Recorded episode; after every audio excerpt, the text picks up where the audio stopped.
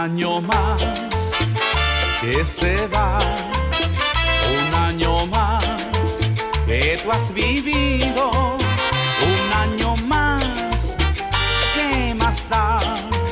Último capítulo del año, Clau, no puedo creerlo. Primero que todo, hola. Hola. hola, Sí, hola. último capítulo de este año, medio raro. Eh, Medio sí, medio no este año. Sí, eh, ha sido un año demasiado, demasiado raro. Pero bueno, es el último capítulo y hoy día vamos, ¿qué vamos a hacer hoy día? Vamos a hablar, como estamos diciendo que el último capítulo del año, vamos a repasar los highlights que tuvimos en el mundo de la música del 2021. Sí, que fueron varios. muchos. Sí. Hay, sí, claro. Hay unos que han pasado estos días, estas semanas que no hemos grabado por a veces motivos. Ya le- Pero por le fin, ah, por fin ya volvimos. Claro, le, le- le recuerdo que eh, a la Ari está en otro lado del mundo, entonces tenemos que hacer coincidir los horarios. Como en y otra yo- zona horaria. Para ti eh, son las 10 de la mañana, Sí, van a ser, son 20 para las 11. para mí son 20 para las 3 de la tarde.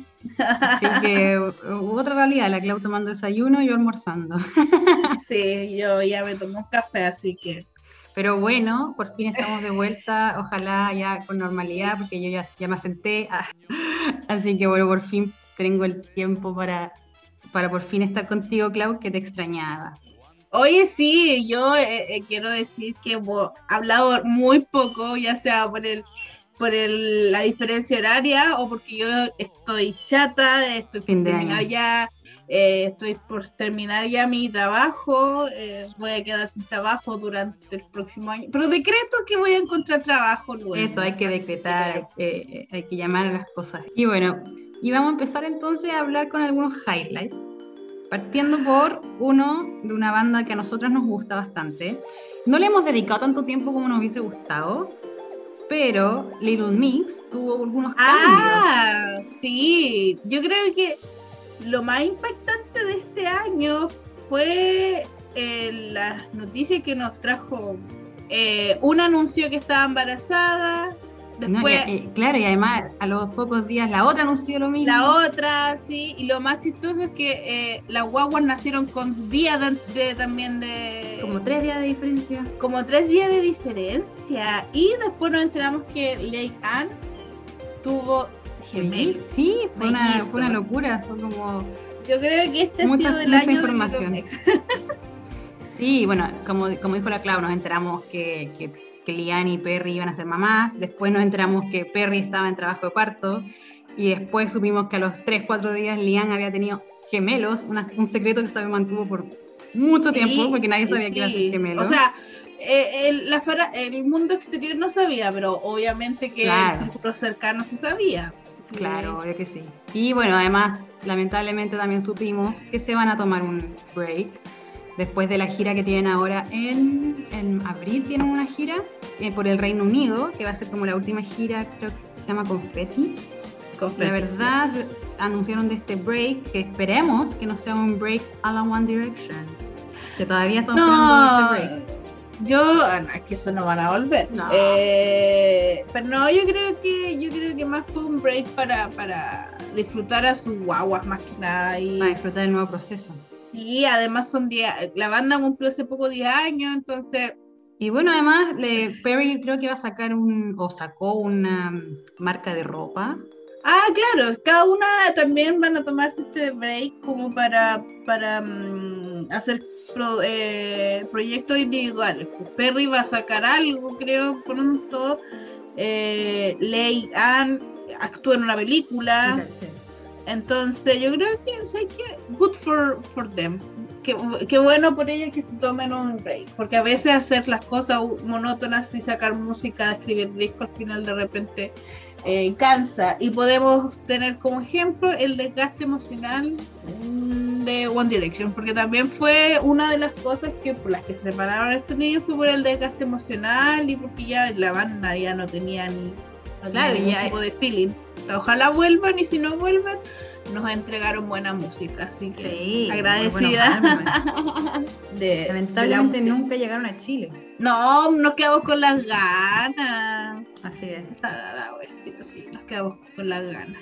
Aparte de que nos dejaron, eh, aparte de todo esto que están haciendo, acuérdense que este año perdimos a Nelson. ¿Fue este año o el año pasado? Según yo fue este- es que siento, ¿sabéis que a mí me pasa algo súper cuático y siento que el 2021 ha sido extremadamente largo. Siento que no tengo el 2020 como... Sí, eso, eso. Tengo como una. No, no sé en qué momento terminó el 2020 y empezó el 2021. así. Eh, Jessie anunció en diciembre del año pasado que se iba a ir Ah, ya viste. y Ah, lanzaron sí, el se 15 de cumplió un diciembre. año ya.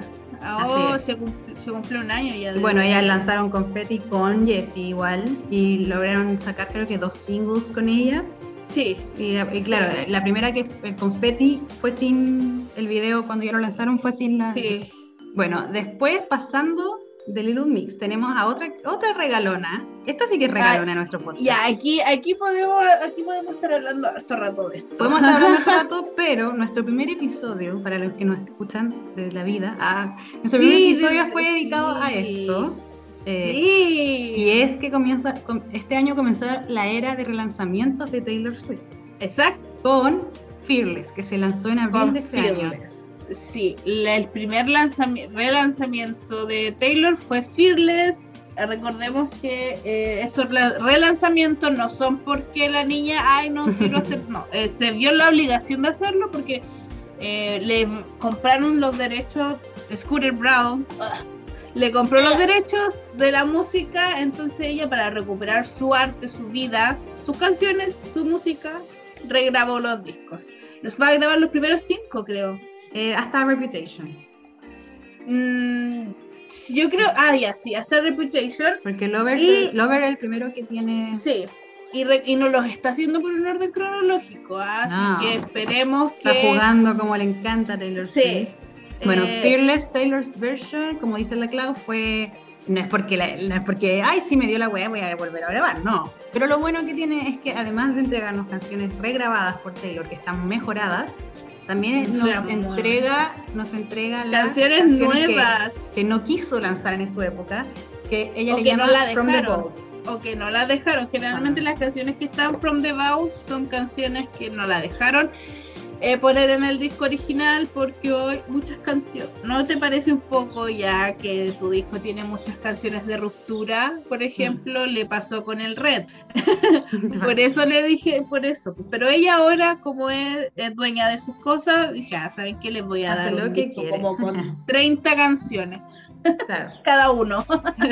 De hecho, claro, esto fue en abril de 2021, y como un mes después, mientras había, había mucha especulación de que 1989 iba a ser el segundo, hasta hubo un hashtag en que la gente decía 1989 Taylor's version y fue como, ¿what?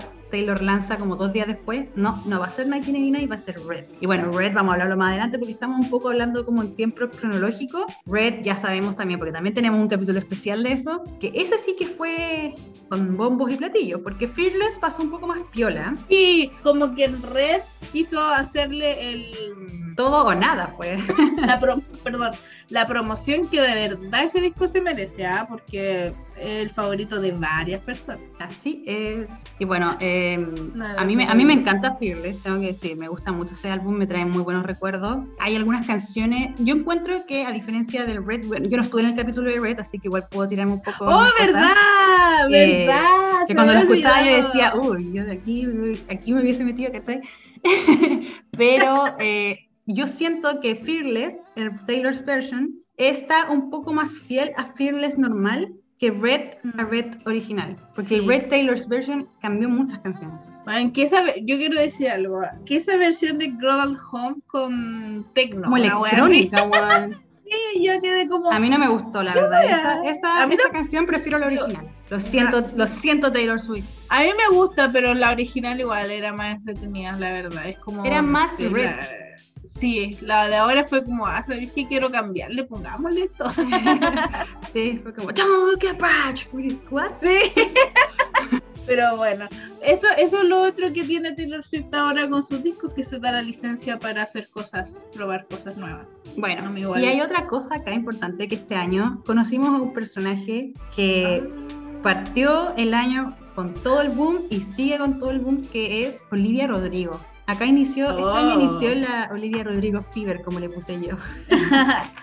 Sí, este año apareció, o sea, en realidad viene del año pasado con su driver's license, pero este año fue como el año que se catapultó Alicia, Alicia, perdón, Alicia Rodrigo. este año fue como el año que, dale con decir Alicia, Olivia Rodrigo eh, fue la estrella máxima según yo de este año, o sea, donde tú fueras y Olivia estaba, estaba sonando. Sí, o sea- álbum Sour, Yo siempre te digo mucho. que yo creo que Driver's License creo que la he escuchado una vez en mi vida entera porque yo quise escucharla, pero el resto me la sé porque la, donde iba estaba sonando. No, y tú, que- fuiste, y tú fuiste a Estados Unidos en ese tiempo, entonces sonaba cada rato, weón. Auto que me subía, auto que sonaba Driver's License. Al principio yo así como, mm, y después, ah, na, na, na, na. Sí, oh, me pasó exactamente lo mismo. Yo empecé, eh, escuché esa canción, eh, la escuché porque me salió en el shuffle de Spotify y era como,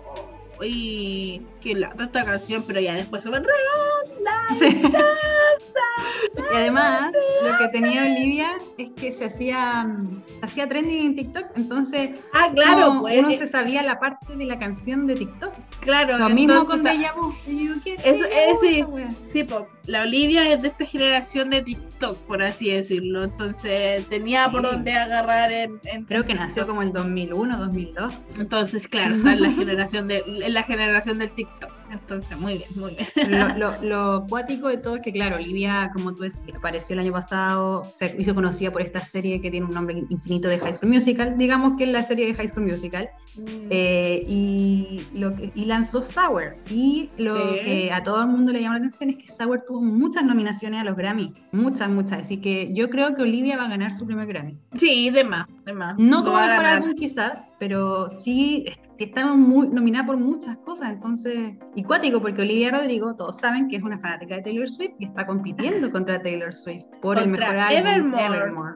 Evermore, sí. Uy, ¿qué crees tú que, no sé, si Taylor Swift gane con Yo Evermore? no creo que vaya a ganar con Evermore. No, no- mira, No. ni Taylor Swift quiere Evermore, ni Taylor lo quiere. oh, de verdad, fue como, ay, ya me sobraron estas canciones del folk, de folklore y las pongo en otro disco. Básicamente, sí. Ah, verdad. Y bueno, nosotros, para no alargarnos en Sour y todas esas cosas, también tenemos un episodio. Ah, este es el capítulo Sí, que es también que- les que- mandamos a escuchar. Sí, nosotros hicimos un capítulo porque creemos que eh, Olivia, sus- las canciones de Olivia son demasiado una mezcla de, de sufrimiento adolescente, de, de desamor melodías, tan, tan de intenso. desamor, de melodías como que me traen recuerdos. Por ejemplo, yo estuve rayando mucho la papa con Good for You porque me recordaba mucho como a la música que yo escuchaba antes cuando era adolescente. Algo más, algo iba a decir. Bueno, además, Olivia tuvo acá unos problemas de con Paramore, que eso no lo logramos eh, nosotros hablar en el capítulo porque todavía no pasaba. Todo el mundo empezó a decir que Good for You era muy parecida a Misery Business de Paramore. Yo la verdad es que encuentro que se parecen, pero nunca hubiese, nunca hubiese pensado como decir, oye, la wea plagio, dale créditos. Jamás lo hubiese pensado. No. Olivia al final se dio y le dio créditos a Paramore, a Josh y a Hailey. Y bueno, también lo que sí hablamos en el podcast es que tiene una parte de una melodía de New Year's Day de Taylor Swift. Ah, sí, le eso dio- también, también le dio crédito a, en esa canción y en Deja Vu. No me expliqué, no me digáis En Deja Vu es porque no dice entiendo. que se. eh, eh, esa parte de. Ah, no, you get Deja Vu". Dice que ella se eh, basó en una de Taylor Swift que es Cruel Summer. Ah, Cruel Summer también grita eso como. I love you. ah, ya, ya, ya, ya, ya me acordé, ya me acordé. Ah, puede ser. Le- ella dijo claro, se basó en Cruel Summer, entonces le Sí, puso pero, para, eh, que para evitar ya, weá, como que ya es como ya chao. Pero, pero igual sabes que tampoco la jugó por eso, porque ella se crió prácticamente con esa música y la música tampoco es 100% original, o sea, O sea, siempre hay una inspiración de sí. algo, ¿cachai? Y si se parecen, bacán, pues le rinde tributo a, la- a, las, a las artistas que ella ha escuchado cuando chico, así que. Y lo bueno es que al final, claro, al final puta, le, le- le dijo ya, chao, les voy a dar crédito. ¿Qué Total plata ya Si tiene, Ya, así tengo plata. Sí. Este año fue el año también del amor y vamos a hablar de dos parejas. Primero vamos a hablar de que Ariana Grande finalmente se casó este año. Después de muchos rumores que hubo sobre que se había casado, se confirmó con unas fotos muy bonitas, donde aparece Ariana con su pareja que se llama Dalton Gómez, que nos sorprendió porque llevaban igual un año y dos meses, algo así. Ay, pero no sé, los gringos, siempre lo repito, los gringos son medio locos en, en ese. Los gringos lo quieren que- siempre casarse y hacer una familia. Y, y casarse joven, Ariana Grande tiene como 27, pero encuentro que se casó y cambió completamente la imagen. Es que tú cachai que los gringos son raros porque son súper como modernos, pero al mismo tiempo tradicionales, como Sí. para ellos que se casen a los 26, 27 años no es joven, ¿cachai? Sí, para mí es como, ¿qué te pasa, cachai? Y están un poco como en, en la época de nuestros papás, que yo me acuerdo que yo decía, hoy mi mamá me tuvo súper vieja, mi mamá me tuvo a los 30. Y yo sentía que mi mamá me tuvo muy vieja porque a mis compañeros del colegio todos sus papás lo habían tenido a los 22, 23. Era Claro, como sí, lo normal en esa época, ¿cachai? 24, ya a los 26 para arriba era, era vieja teniendo hijos. ¿Cachai? la diferencia y yo siento que los gringos tienen esa wea. Sí, pues sí, los gringos salir de cuarto medio prácticamente es como el evento de tu vida, o sea, Porque, ya- porque, claro, porque al final se van de sus casas y Sí, po, empiezan una sí. vida independiente. Sí, entonces ahí está eso de que se casan súper jóvenes. Y pero cambio, como yo digo, o sea, Ariana Grande se casó y se dejó de ser blackfishing. La otra vez estaba leyendo que Ariana Grande es la poster child, por así decirlo, de cómo es una estrella de música últimamente. Porque deja de ver, deja de, deja ver lo que ella quiere ver, lo que ella quiere mostrar, ¿cachai? Ya como que ya tampoco le importa mucho volver a hacer música, porque después de Positions, que suena igual a su disco anterior, eh, como que quiere vivir una vida más tranquila, porque ahora está casada y toda la cuestión. Y no sé, hay algo, hay, no, yo sinceramente hay algo raro en, en cómo está Ariana Grande últimamente. A mí no me sorprendería que Ariana Grande dentro de tres meses dijera que está embarazada. De más, sí. No me sorprendería porque como tú decís, siento que ya está como en la, ¿sabéis qué? Ya hice mi música, he hecho hartos álbumes, he hecho esto, me casé, ya como que puedo hacer lo que yo quiera en la vida. Sacó su marca de maquillaje, que también lo vamos a hablar más adelante. Entonces como que está abriendo otro negocio para seguir ganando plata, ¿cachai? Como... Cla- como que todas están siguiendo el modelo de Rihanna, así como, Sí, la ah, ya saco, sí. Van a saco desaparecer mis- después. Sí, saco mi, saco cinco discos, después me aburro, eh, hago vida, hago vida privada y que está bien porque son seres humanos, necesitan tener su vida pro- privada y ahora me voy a dedicar a o sacar ropa o sacar cosméticos. Sí, es, el Ya. modelo Rihanna. Bueno, y Entonces hablando... va- vea- veamos cuánto se demora Ariana Grande en decir "Mm, no quiero sacar más música, así que voy a tener un hijo. Vamos a ver, yo voy a tirar mi, mi apuesta 2022, va a decir que está embarazada. 2020, yo creo que 2023. Ojalá sea 2023. No, que necesitamos más guagua en este mundo. No, más guagua no, ya. Pero como te dije, este año fue muy de parejas y hay otra que nos Sí. sorprendió.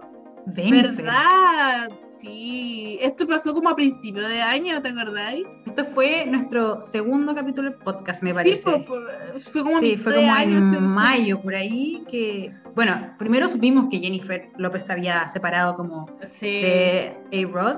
Eso, eso fue como uno de los tecitos del principio de año. Y Sí. después el tecito máximo fue eh, Bennifer. Es que es sorprendente saber que una pareja que terminó hace 17 años volvió ahora. Sí, No, y- adolescente, además. no, bueno, no era tan adolescente la Jennifer Lopez, pero sí, era, fue, fue una- un romance. No, no, no, digo como que este amor de ahora Ah. parecen dos adolescentes. Ah, Jennifer López sí, ahora con, estos collarcitos Sí. que decían ven.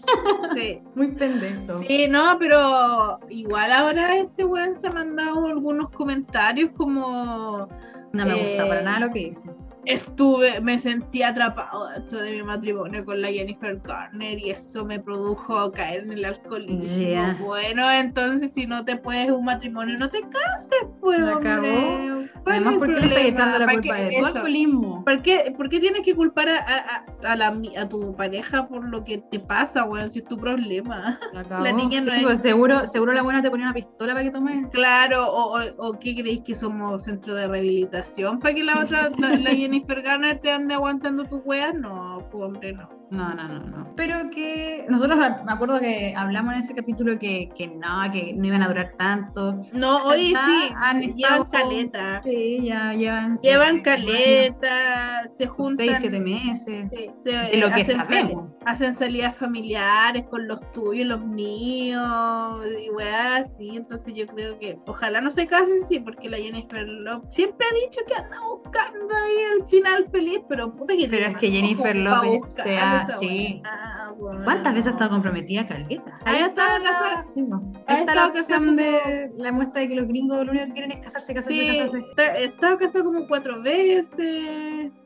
A ver. Es una no a- romántica. eh, Es una ro- sí, yo siempre digo que la Jennifer López es una romántica empedernida que no, no. Tres matrimonios, dos compromisos. Yo sigo siendo fanática de Marc Anthony con Jennifer López, la verdad. Esa era mi pareja Sí, favorita. eh, sí, pues sí, sí, sí. La mía igual. Temazo, no me ames, temazo. Temazo. Y ese, pero ese lo, lo grabaron incluso mucho antes de ser pareja, sí. Bueno, ¿Y qué sí. más? Ay, siguiendo en esto del amor, esta es una noticia que a mí no me gustó para nada, que es que Luke Hemmings anunció que se va Ah, a casar. verdad. Oh, verdad. Lo había olvidado. Esta fue una very, very sad, very sad news for me. Ah, Esta fue una, este fue como uno de los días más pencas de Lari, la verdad. sí, yo a mí, a mí, pienso en un día gris, aparece este día y me acuerdo a mí me da exactamente lo mismo que se case, ah, porque no me interesa. No. Me dio, yo igual me enojé, porque me siento que el cabro no, no debería por qué estar casándose. O sea, Acá aquí hay otro ejemplo de eso, Mm. ah, eh, y aquí volvemos a por qué se casa tan joven. Y este sí que es no chico, se po, casa. 25 años. Sí, y se no. comprometió a los 24. Eh, yo me acuerdo, ya lo, ya lo he contado mil veces, pero Sí, el momento que vi la notificación que Luke Hemmings había subido, porque además contar que Luke Hemmings estuvo desaparecido como 6, 7 meses en redes sociales. Y yo me acuerdo, Clau, que yo te decía, yo tengo este presentimiento. Yo tengo presentimiento este weón. ¿Te acordás? Que te dije como dos días antes, como bueno, este Algo va a pasar. Algo, está algo va a casado pasar, sí. o, o- o va, o se va a comprometer. Y bueno, dicho y hecho, yo el, el grito que pegué, no, no, sigue siendo un día muy gris, un día que desearía No quiero, no quiero volver a hablar más de esto. Ah, pasemos. highlight, este highlight más feo, ah, no, mentira. Nah, No, Pero fue. deseo que sea feliz, que se quede con el em, Sometimes when I look at you I see my wife, pero que se quede con el Then you turn to somebody I don't know. Vamos, esperemos, esperemos que pase. No, ahora claro, hay que ver, eh, hay que ver esta cosa. Además, todos sabemos que Luke Hemmings es un, es un mamón, así que no se va a casar hasta que pueda ver a su madre. Todavía no la puede ver, así que Oh, verdad, todavía no pueden viajar. Sí, qué terrible. Pero bueno, Claro. pasando otra cosa, porque la verdad el compromiso No hay importa. No, no hay mucho que decir sobre ese, ese highlight, esa noticia del 2021. Ya, ahora dejamos de lado un poco esto del amor. Bueno, otro highlight más pequeño, este que Camila Cabello se lanzó como actriz con su Oh, qué- película Cinderella. Oh, ¿Tú la viste? ma- No, no la he visto, ¿No? pero solamente, no, no la No, pero el, el doblaje de esta película la Ah. hizo, porque acordémonos que lo hizo ella y se Ay, ve súper sí. forzado. No, no, no, no, no es, no es un muy buen eh, doblaje. Me gustan las películas de Cinderella, pero no me dan ganas de ver esta, la verdad. Ah, además tiene como eh, tiene como un plot twist esta película que me da exactamente lo mismo. Voy a lanzar un spoiler porque ya la película pasó hace mucho tiempo. Spoiler alert. Ponemos. Creo, creo, no estoy segura que alguien me corrija que en este cuento, en esta película no se queda con el Ah, bueno. no, porque ella tiene un sue- tiene sueños de hacer una tienda de vestidos y Ah, sé qué pasa. prefirió su futuro que una relación. claro, pues, Algo que High School Ah, Musical debería haber aprendido. Sí, entonces yo creo que por ahí va la cosa. Puede que sea. Y hacen covers, tiene unos covers de Janet Jackson. Entonces yo creo que por ahí va la película. Pero no sé si es muy buena. Yo no leí comentarios favorables de esta película. Tiene un 3-4 de 5 puntos en, en una de las páginas. Un 4-4 y un 4-2. No tiene mucha buena experiencia. Bueno, después pasando a nueva música también, tenemos a Halsey con If I Can't Have Love, I Want Power, un álbum Sí, ay, eso. Ay, que me encanta. Ah, además de, además de que Halsey anunció haber está embarazada. También lo anunció. Ah, el- sí, pues este año igual lo anunció que estaba embarazada. Bueno, por eso te digo, no sé. Claro, anunció que, que estaba embarazada, que tuvo a su guagua, ahora tuvo a su guagua, obviamente. Sí, su, be- su bebé se llama Ender, Ender Rightly. Sí, Este es el cuarto álbum de Halsey, producido por Trent Reznor y Atticus. ¿A ti te gusta harto este álbum? a mí, oh, bueno, a mí me gustó. Yo podría perfectamente decir que uno de mis álbum- álbumes favoritos de este año. Uh, no te adelantes. Sí, lo único malo es que le pone muy poco cariño al diseño. ¿Sí? No. ¿Fome? Sí, no tiene ni siquiera el librito de las canciones. Es como tú lo abres, ves una foto y él le sacas el disco y sería nada más. Ya. Pero bueno. eh, bueno, acá con este álbum Halsey logró una nominación al Grammy. Sí, eso, sí, logró una nominación a los Grammys como mejor disco alternativo. Alternativo debe ser, sí. sí, ¿Es su primera nominación? Ay, no sabría. Verdad, no, hice el- no hice la tarea, pero parece que sí. Ah, no, el 2017 tuvo una con Closer. Esa ha sido como su única, una de sus únicas nominaciones. Con The Chainsmokers. Sí, sí, con mejor interpretación de pop dúo o grupo. Ojalá lo gane, pues, pero no sé con quién está concursando, así que Yo tampoco tengo idea ahí. Pero ojalá le vaya bien. sí, y todavía Es un estoy álbum esperando bastante poder- variado. Eso te iba a decir, sí, eh, tiene varios tipos de, de estilos musicales y obviamente recordemos que este disco lo hizo para acompañar una película que todavía estoy esperando porque tengo ganas de verla y es como un soundtrack película, en realidad, o sea, un soundtrack disco. Sí, era bien empoderado. eh, eh, aparecía ya Sí. con un bebé en la Claro, portada, con las sí. pechugas al aire. La Bien. pechuga al aire, claro. Es, como lo habíamos dicho y lo comentamos, es una representación de la maternidad. Lo bueno, lo feo y lo malo de la maternidad. También recordemos que Halsey le costó mucho quedar embarazada porque sufre de, mm, ¿cómo se llama esto? Endometriosis. Se operó, hizo tratamiento. sueño era todo. ser Eh, madre. eh, eh, otra vez los gringos volviendo a querer ser madre, padre, jóvenes a los veintitantos. Porque Halsey es menor que yo. Lo único que quería eh, era tener guagua. Dios mío. Bueno, Sí, hace como años. digo, de hecho. bueno, y aquí tiene plata. No, a la guagua. que se llama You A la guagua.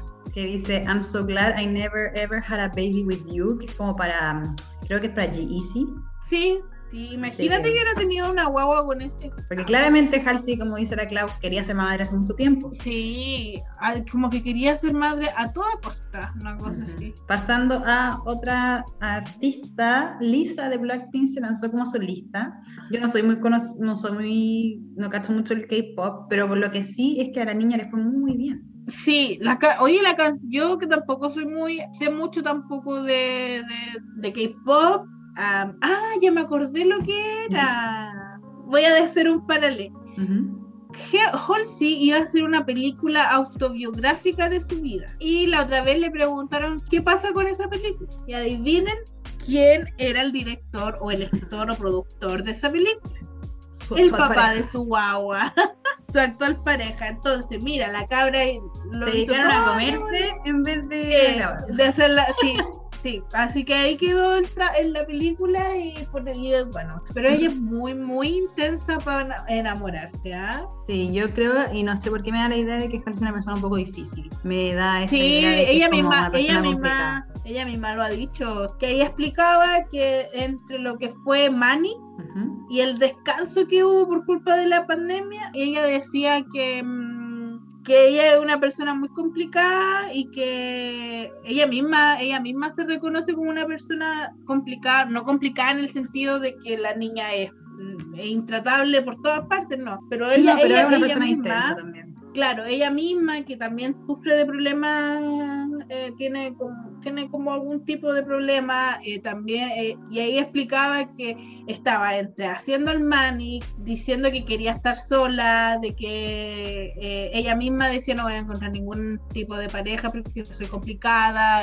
quiero estar sola y todo, y entre ese momento decía, tenía un- una dicotomía, por así decirlo, porque más encima estaba tratando de tener hijos, ¿cachai? Entonces como que al final todo ese, cosas. proce- ese proceso de grabar el manic y escribir las canciones para eso fue como algo muy, muy intenso para ella, y ahí ya después tuvo su guagua y eh, empezó a hacer este disco embarazada, porque de... Y bueno, ella ahí sabemos, tenemos el resultado.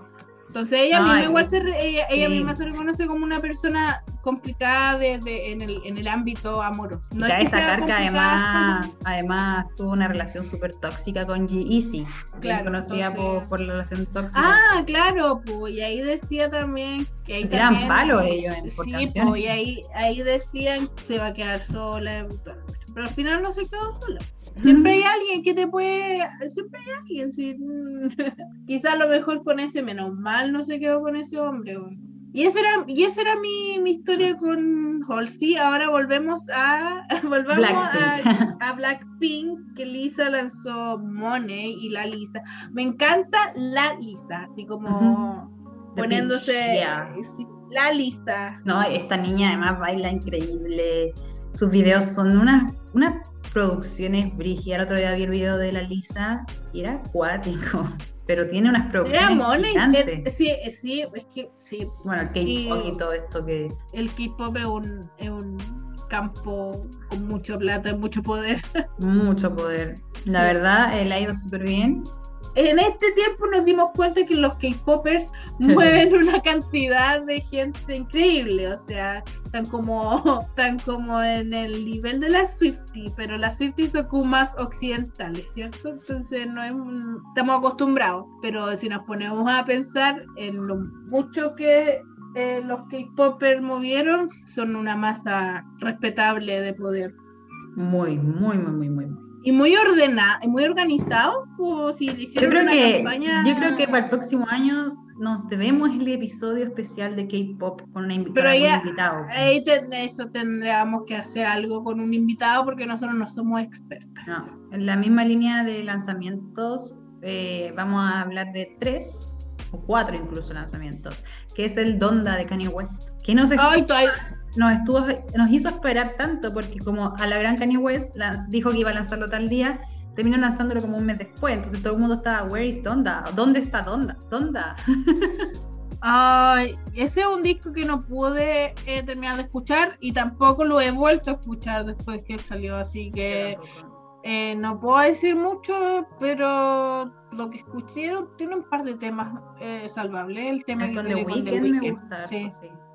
Sí. Sí. eh, Donda, bueno, además también hablamos de esto, pero sí, como te digo, fue lanzado el 29 de agosto, como un mes después de la fecha original, y porque Kanye West hacía como testers con fans. Eso, sí, te eso, eso. Hacía su buen estudio de mercado, ponía... A lo gran Kanye West, porque en un estadio Claro. gigante, Sí, quemando hacía su, sí, hacía su media producción para ver qué era lo que le gustaba o no le gustaba a los fanáticos. Y Ujú. entre esos estuvo la Kim, que se separa, no, pero ahora Kim está viviendo lo mismo que está en su amor de veranito con Dave. Pete Davidson, pues no les creo nada yo.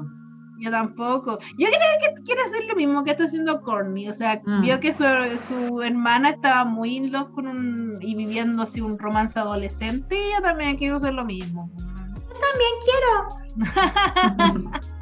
Te iba a decir, eh, sí, pues no, Donda, bueno, también lo, lo hemos mencionado, que se llama así por la madre fallecida de Kanye West. ¿Cachai que en el mundo del rap, bueno, todos saben el, el odio que se tienen los fans de Taylor Swift con los fans de Kanye West? Los fans de Kanye West también son muy intensos, como que ponen a Kanye West como Jesus, porque él mismo se hace llamar Jesus. Que hay como, había como un rumor de que Taylor Swift lanzó eh, Reputation el, el 10 de noviembre, eh, que es el mismo día que la madre de Kanye West está de cumpleaños. Entonces, caleta de fans de Kanye West empezaron a decir que Taylor Swift lo había hecho con querer, como para... Ay, seguramente la. se- Seguramente la. Y yo dije, ¿sabéis que Taylor- Swift es mente de tiburón? Pero no tanto, bueno. No creo que ella dijo. No "Oh". podéis ser tan culiada. no, no, no creo. Pero claro, los, los fans de Kanye West empezaron a decir eso. Pero es que eso, esos tienen aquí arriba ese weón y yo no, no lo entiendo. que te digo, al final lo, lo ven como una figura, ya que él mismo se hace llamar Jesus. No, si el weón tiene, no sé. Mira, hay fans intensos, que son los de Kanye Y los de Kanye y los de Taylor Swift también, que son muy... sí. Así que hay una muy mala combinación ahí entre Sí, intensidades. no, son muy. No, la weona no tiene que tener ni idea que la mamá de Kanye estaba de cagó. cumpleaños ese día, weón. Así es. Pero siguiendo en la línea de lanzamientos, bueno, está Donda, después está el lanzamiento, bueno, más que el lanzamiento es el anuncio de que Luke Hemmings va a ser solista, o sea, no va a ser solista, sino que va a lanzar su proyecto solista, que también fue un, una noticia media agridulce, ah, bittersweet, yo diría. Sí, porque, sí, sí, porque pensaba que, hoy este también van a sacar su disco. Yo también quiero. Yo también quiero. Porque recordemos que a principio, este año también fue, no, pues No, el año pasado. El año pasado el baterista también sacó una, un disco, pero no, él también quería y sacó este nombre con el, este disco con el nombre largo. También tiene- yo les voy a decir trato, también tenemos un capítulo especial de When Facing the Things We Turn Away From, que es el álbum de, de Luke Hemmings, que la verdad a mí me encantó. Yo lo he aprendido a querer. No, está- es muy bueno, muy, muy bueno. Y, pero claro, como decíamos, como que nosotros estábamos esperando algo de Faisos, entonces el hecho de que primero Luke aparezca en junio anunciando su, su compromiso, después al rato empezó a subir como de a poco cositas, y yo siempre digo, Luke Hemmings no está online porque sí. No, Él sí, pues siempre pasa algo. tiene algo que hacer. De hecho, pasó él mismo, ahora. sí, él mismo dijo que él, él está yendo al psicólogo y su psicólogo le dijo que tenía que borrar las redes sociales. Entonces este momento borró sus redes sociales, ¿cachai? Y, y claramente las abre para promocionar, que es algo que Claro. muchos fans les molesta, pero bueno, igual se entiende si es que el niño no está bien con las redes sociales, porque las redes sociales igual son un, Sí, no. un lugar no, difícil, sí. ¿cachai? Donde para caleta gente puede ser algo complicado. Entonces no lo juzgo, me encantaría que Más hubiera si más, presencia, pero... Más eres famoso y te escriben. Y más, más eres famoso y está Lari con la Camila escribiéndole weas por Twitter. Yo no soy de esas fans.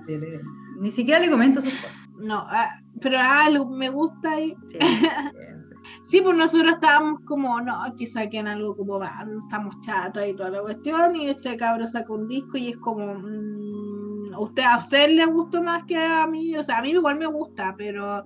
Me eh, Lo he aprendido a querer el disco. De hecho, hoy día venía y escuché una canción y digo, esta canción es buena. sí, además Saigon es nuestra canción con la Camila Cata. Sí, verdad. Yo cada vez que la escucho me acuerdo de, de ese día que. que. Saludos a la Camila la Cata. No, a la chiquilla que la gente Oye, júntense, pues, júntense y me llaman. eh, Están en su vida, yo estoy en la mía. Ya tendremos tiempo para juntarnos, no te preocupes, no desesperes. Sí, y bueno, también apareció otro, otro lanzamiento que era Happier Than Ever, el esperado álbum de Billie Eilish, porque Billie Eilish fue un fenómeno durante el 2019 y 2020. Todo el mundo quería escuchar un segundo álbum después de él. ¿Cómo se llama el, el anterior? Ay, eh, tiene un nombre largo. un nombre largo, sí. When We Don't Go to Sleep, algo así. When we all fall asleep, where do we go? Ya, eso mismo. Ese álbum le fue increíble, entonces todo el mundo estaba muy expectante por el segundo álbum. Y Happier Than Ever eh, se lanzó el 30 de julio. Y la verdad, no sé si logró tanta parafernalia como la gente esperaba. No, sí, le fue ¿Sí? bien, le fue bien, sí, le Ya. fue bien. Yo aquí estoy viendo que fue número uno en varias partes. Ya. Sí, pero eh, tiene un, es como, eh, si bien sigue como algunos sonidos de su primer disco, es como más, no es más feliz, porque igual tiene letras media, No, eh, yo creo que tiene muchas letras como oscuras. solamente que ah, muchas veces los sonidos son más como, no alegres, pero no son tan oscuros como el anterior, pero aún así... eh, Es que habla mucho de este amor con una persona mayor que la dejó mal. Sí. Entonces igual eso es como Sí. un poco más oscuro, por decirlo así, pero también tiene, no sé, Billy Bossa Nova, que es como más chin, chin, chin, ¿cachai? pero yo el álbum Sí. no lo escucho mucho, la verdad. No, a mí yo tampoco. De hecho, hay super canci- hay canciones que me gustan. La única que me gusta, así como mucho, mucho, es Oxytocin. Tengo que volver a escuchar el disco porque yo soy de. de A mí me gusta Happier Than Ever Radio Edit. Esa me gusta a mí, la versión de la radio. Sí, Oye, la otra vez dijo que le había dado COVID. Sí, pues tuvo COVID, eh, estuvo, lo, lo subimos a tecito, de hecho. Sí. Eh, tuvo COVID y de hecho después de estar vacunada y que para ella fue horrible, dijo que ella creía que si no hubiese estado vacunada se moría. Son un ¿cómo te poco exagerados los gringos, según yo. Porque, según yo, a todo lo que le pasa, mm, independiente si es COVID o no, y ah, igual le- tiene razón, porque igual no sabemos, eh, todo cuerpo reacciona diferente al COVID. Pero ella se siente que los gringos les pasa algo y se van a morir. ¿Te das cuenta, no? Son Son fatalistas. súper fatalistas. No, no, sí, me voy a morir. Sí, Pero dijo que tiene secuelas todavía. Ah, claro, pues si una persona que le da COVID no recupera todavía, no recupera al 100% la capacidad de respirar o incluso pueden pasar meses y todavía no recuperas el olfato ni el gusto.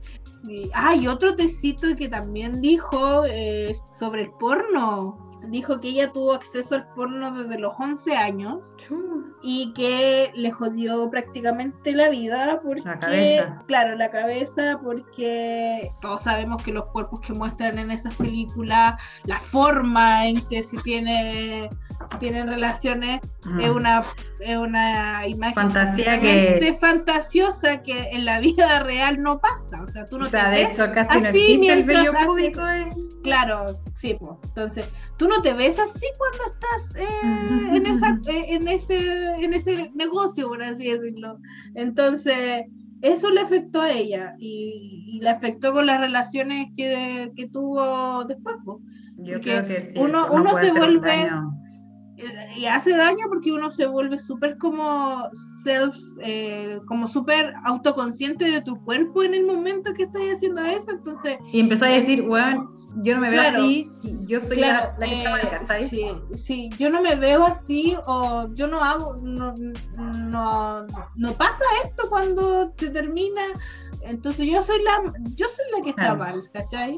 Y pasa mucho, entonces yo encuentro que eso tuvo mucha razón. Hay gente que, hay gente que la encontró, que encontró estúpido lo que dijo, pero Yo creo que es visibilizar una inseguridad. Generalmente, que- sí, gener- después vi los comentarios y generalmente eran hombres. así que- Ah, obvio. Hombres vírgenes que pasan su Claro. vida viendo porno y después dicen, oye, pero ¿por qué la buena? Peluda. Sí, así como, "Ay, la buena". Sí, así que eso fue otro de los calditos, de los calditos, de los tecitos que, que dijo y eso. Oye, este te gusta, este, este te va a gustar a ti. The Wanted vuelve a juntarse. Ah, sí. Por ellos pagué un aduanazo de 450 lucas. Bro. Oye, sí. The Wanted volvió después de siete años de separación.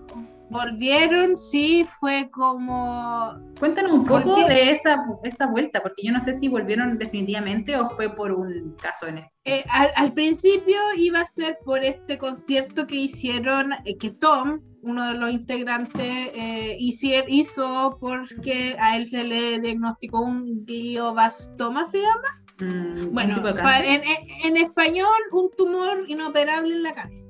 Entonces, eh, él allá, en, allá en- él ahora en, ¿cómo se llama esto? En Reino Unido es una, pues, una persona que habla mucho de eso, de ese tema, para Un crear conciencia. Claro, está muy eh, hablando del tema del cáncer eh, en varios programas y todo. Entonces, eh, la historia fue que los chiquillos nunca perdieron, los, los chiquillos se separaron y nunca perdieron contacto. Se hablaban por redes, pero así como, como amigos, ¿cachai? Como una porque- amistad normal. Ellos, eh, claro, ellos lo que sí, a pesar de que ellos también lo hicieron mediante casting, ellos terminaron su, su primera parte y se Como una separaron. amistad genuina. Claro, quedaron amigos. Na- Nathan sacó un disco, Max salió en Glee, eh, porque él, él tiene dotes de actor. eh, hay otro que fue baila- hay otro que bailó en esta de, de Strictly Dancing, no Ya. me acuerdo cómo se llama. Sí, Strictly Y Dance. Tom, Tom se dedicó a la música, se casó, tuvo, tuvo dos niñitas y ahí aparece lo del cáncer. Hacen este concierto que suponía que The Wanted iba a volver solamente por este. Por este tema del concierto de beneficio, pero dijeron, ¿saben qué más, chiquillos? Hagamos esta cuestión por un buen tiempo. Bueno. Eh, volvieron con un disco recopilatorio que tiene los, lo- la típica, por los grandes éxitos, Ujú. remasterizados algunos y con canciones como con tres canciones nuevas. Eh, ellos también son muy cercanos, eso también quiero decir, que son muy cercanos con sus fans en redes sociales, porque mucha gente se quejó de que el primer disco no estaba en Spotify de, en Spotify de la- Latinoamérica Ujú. y como que lo leyeron y dijeron, oh, vamos a ver qué, qué pasa. Y a las días después ya estaba disponible. Ah. Mira, aprendan, así se hace la pega.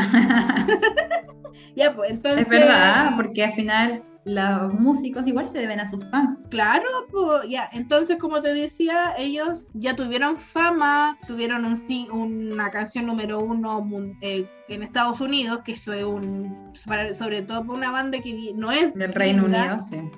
Eso es grande. Con su primer disco tuvieron número uno en su país natal. Ellos tuvieron. Tuvieron fama en su primera etapa y dijeron, ¿saben qué? Hagámoslo esto como salga. O sea, si nos va bien, bacán, si no, bacán también. Nos debemos prácticamente a los fans.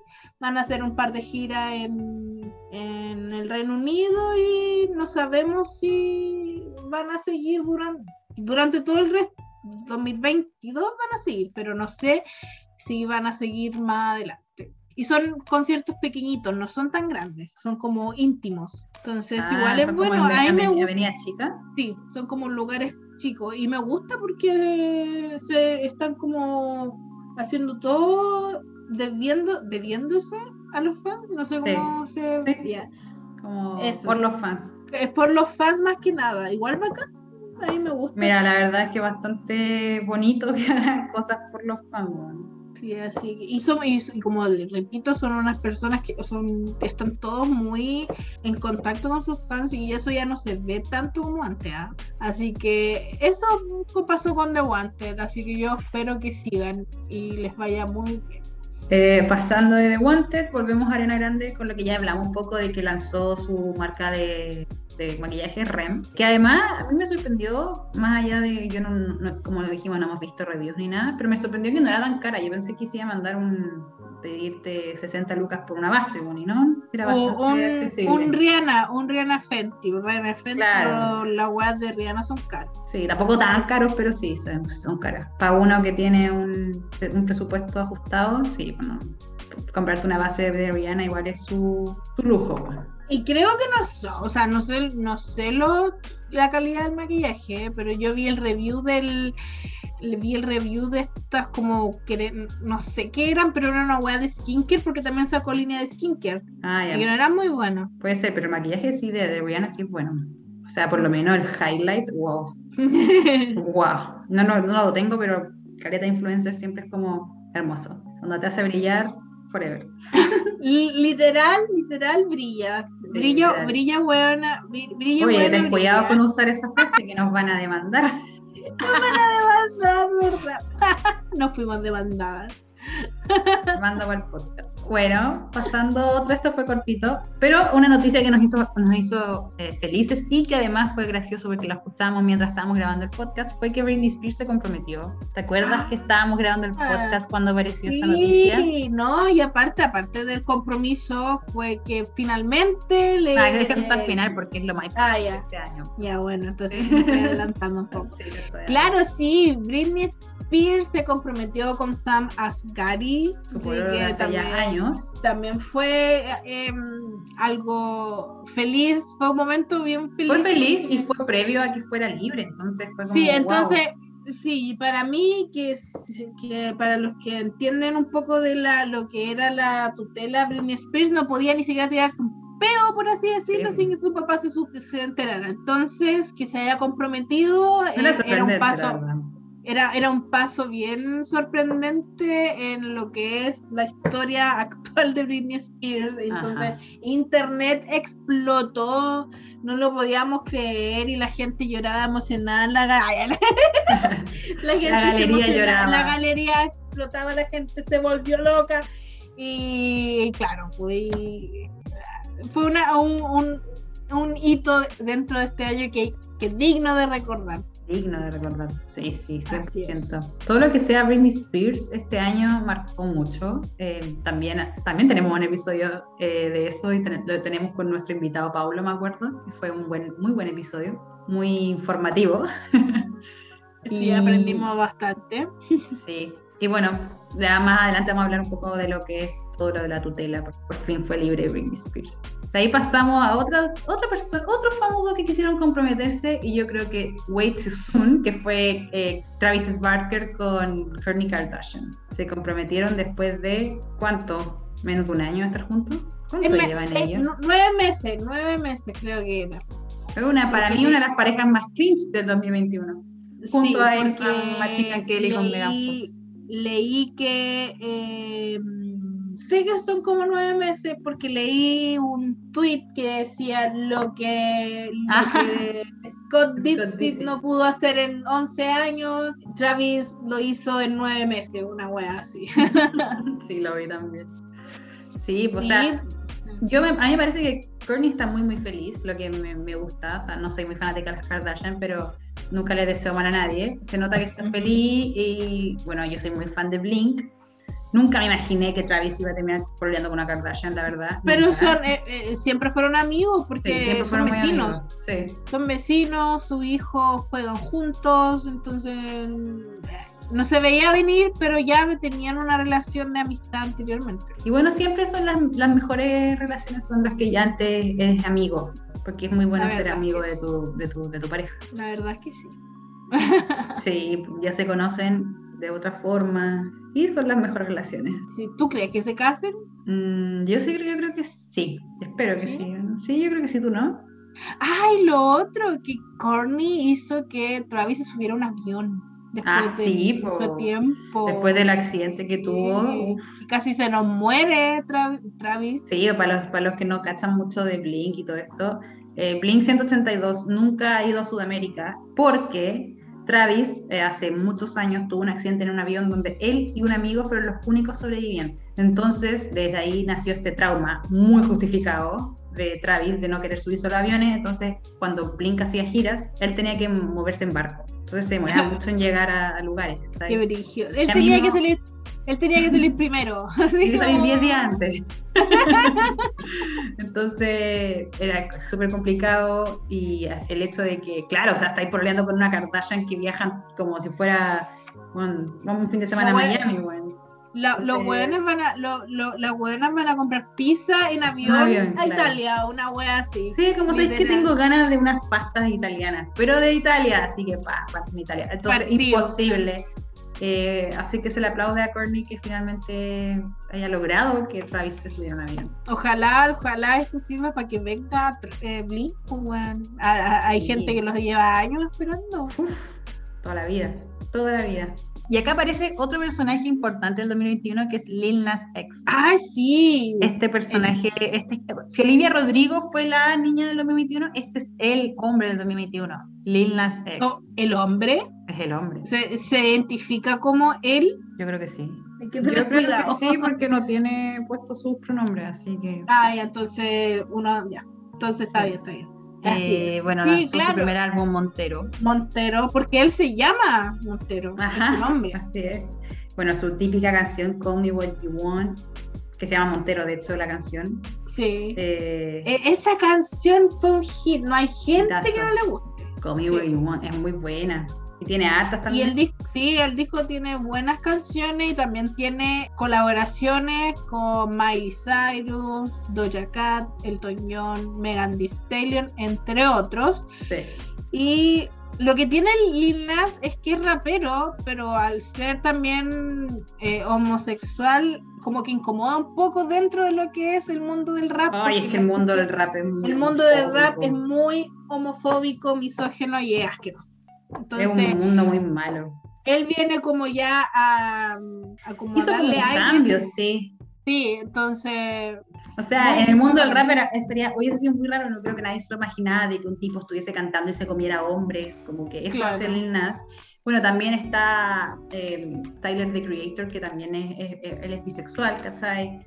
Caleta de gente como que no aceptaba el hecho de que, como que para, es, el mundo del rap está 50 siglos atrasado. Entonces, a mí me gusta, claro, como tú decís, que haya nuevos aires en este mundo y que, que el hecho de que, que se den cuenta que no porque eres gay no podéis rapear, ¿cachai? o porque eres mujer también. También, creo, porque también son muy misóginos. Sí, de, sí a- a, por ejemplo, ahí, ahí a Salía, a Salía la han tratado muy mal, pero igual, Bueno, es que ella No rapea sé. mal. aparte que rapea mal y no hace sé, apropiación eh, cultural, pero también la han tratado mal. Sí. Doja Cat creo que igual es respetada. Mm, Ya Cardi B es súper respetada. Pero que porque han tenido que luchar por tener un espacio, pues, entonces... Sí. Porque si tú te ponías a pensar un hombre rapero al tiro, así como por ejemplo. Chris Brown, por todas las cagas que se ha mandado el Nada, mundo todavía no nos funan, y- ¿por qué? y Porque- claro, y todavía tiene su espacio dentro del, del Porque la fanática no les importa. y claro, y el mismo Kanye West ha mandado a caleta cagas también y ahí está, pues no, no le afecta, de hecho creo que les da hasta más prensa la wea. Sí, palpico que sí. Lo mismo que Drake. Drake también debería Ah, weón que me cae mal. Me carga Drake. A mí también no me gusta mucho. No, a mí tampoco. Y eso con eh, Lil Nas, Ujú, Lil Nas X. muy buen disco, Ah, sí, es bueno. A mí me gustó, no lo he escuchado tanto, pero es bueno. La primera escucha estuvo buena. Sí, eso. y eso no Sí. pasa muy seguido. Sí, eso no pasa muy seguido. Este capítulo va a ser va a ser un poco largo, con Sí, tanta. así que sí, ha pasado de todo en este año, así que tengan un poco de paciencia Sí. porque ya estamos terminando. Creo, sí, bueno, no, hemos eh, estado terminando. Pero acá, eh, acá volvemos a hablar de que Jessie Nelson eh, lanza esta canción Boys con Nicki Minaj. Y acá está toda esa polémica que tú querías decir al principio. La polémica. Ah, claro. grande. Que Jesse Nelson se fue de la banda porque dijo que no se sentía bien y toda la cosa, y a los meses después sale con este Single Boys, que es la canción más genérica que he escuchado últimamente, porque no me gustó por ninguna parte, Mala, mala. y aparte tiene una colaboración con Nicki Minaj. Sí. Resulta que a la Jessie Nelson le han venido diciendo que está haciendo blackfishing desde hace como mucho tiempo, incluso Años, sí. las años, incluso las las chicas dentro de la banda le dijeron, oye, eh, sobre todo en el video de Sweet Melody, Ujú. cálmate con el con el rubor o la no sé, Con base, tu lo bronzer, con tu bronzer. Claro, porque estás más, incluso más oscura, por así decirlo, que la propia cantante, la Leigan con la, ¿cómo se llama la otra? Jay. La Jade. Y la Jessie es blanca. Blanquísima. O sea, si la Y gente. eh, Si te estás enterando, Jessie es blanca. hay gente, hay gente que se enteró recién este año que Jessie Nelson es blanca. Imagínate, todos los años que lleva ocupando el mismo bronce, el mismo bronceado. Ya, pues, y la cosa es que ella se fue y todo, y salió este, esta canción y el video donde como que cosifica a los hombres como de pandilla, una cosa así. Y la Nicki Minaj después empezó, defendió a, a Jessie Nelson. Bueno, es que Bueno, Nicki- cabe destacar que Nicki Minaj está media cucú. sí, Este año ya todo el mundo se da cuenta que está como. Se ha lanzado unos tweets para el bronce de lo cucú que está. y como que trató de payasa prácticamente Lake Ann, trató de payasa y, se estuvo riendo y la otra así como, "Oh, sí, ja, ja, ja". como que se supone que anteriormente había dicho que van a ser, que eran hermanas, Sí. que eran su hermana, que que a pesar de todo el cariño, claro, el cariño estaba, pero bueno, si, si consideráis que son tu hermana, mínimo dile a la otra loca que deje de hablar mal, como, ¿cachai? sobre todo cuando no estaba para defenderse. fue un, fue un, un drama No, y el drama después que aparecieron fotos de Jessie con un tipo dándose besos, que es el Oh, ex de Liam. Sí, como si eso es lo otro.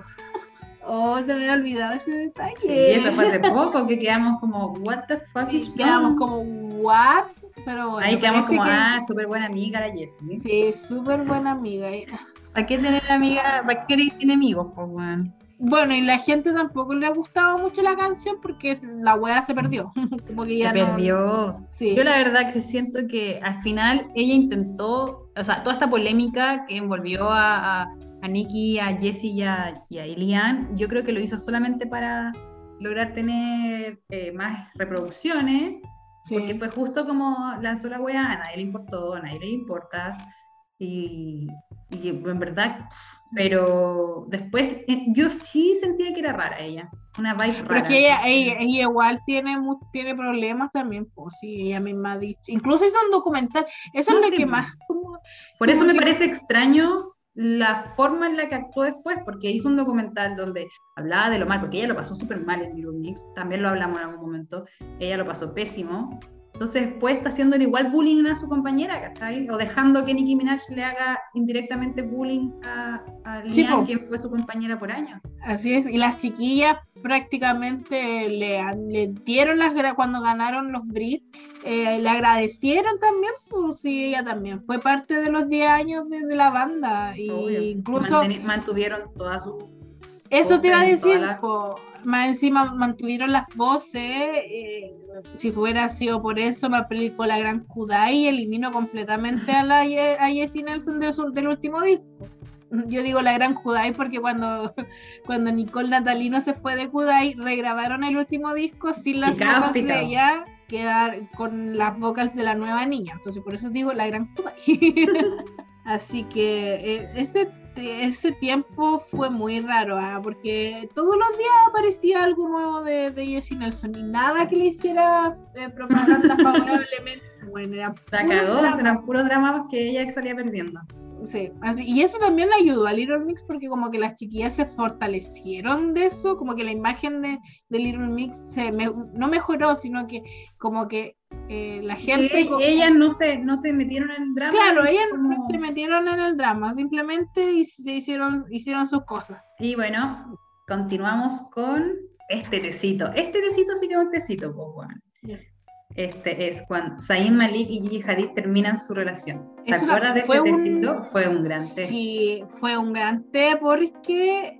Y caliente. Una polémica gigante con la madre. Sí, porque, y claro, porque primero se involucró la mamá, porque que, que Zayn la había golpeado, que Zayn la había golpeado, pero es que en realidad esta familia es muy rara. Es que hay que, La hay que destacar que Yolanda es Hadid rara. está, es, es una, eh, Yolanda Hadid es una Kris Jenner wannabe, la buena es terrible, terrible. Tú, al ver, ella está en un, en, un, en un reality llamado Rich Wives of Beverly Hills, algo así.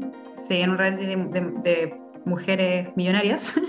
y ahí se notaba cómo trataba a sus hijos. O sea, a, a Gigi no la dejaba comer nada. Era como, puedes comer un poquito pastel, o si no vas a engordar. No puedes jugar voleibol porque eso es un- una hueá de hombres, ¿cachai? Como que es una mamá terrible. Entonces, ahora sabiendo cómo es ese personaje, yo creo que Zayn no la golpeó. Yo creo que Zayn la empujó un poco, así como dice, que Así como, oye, cálmate, Sí, hablando y weón".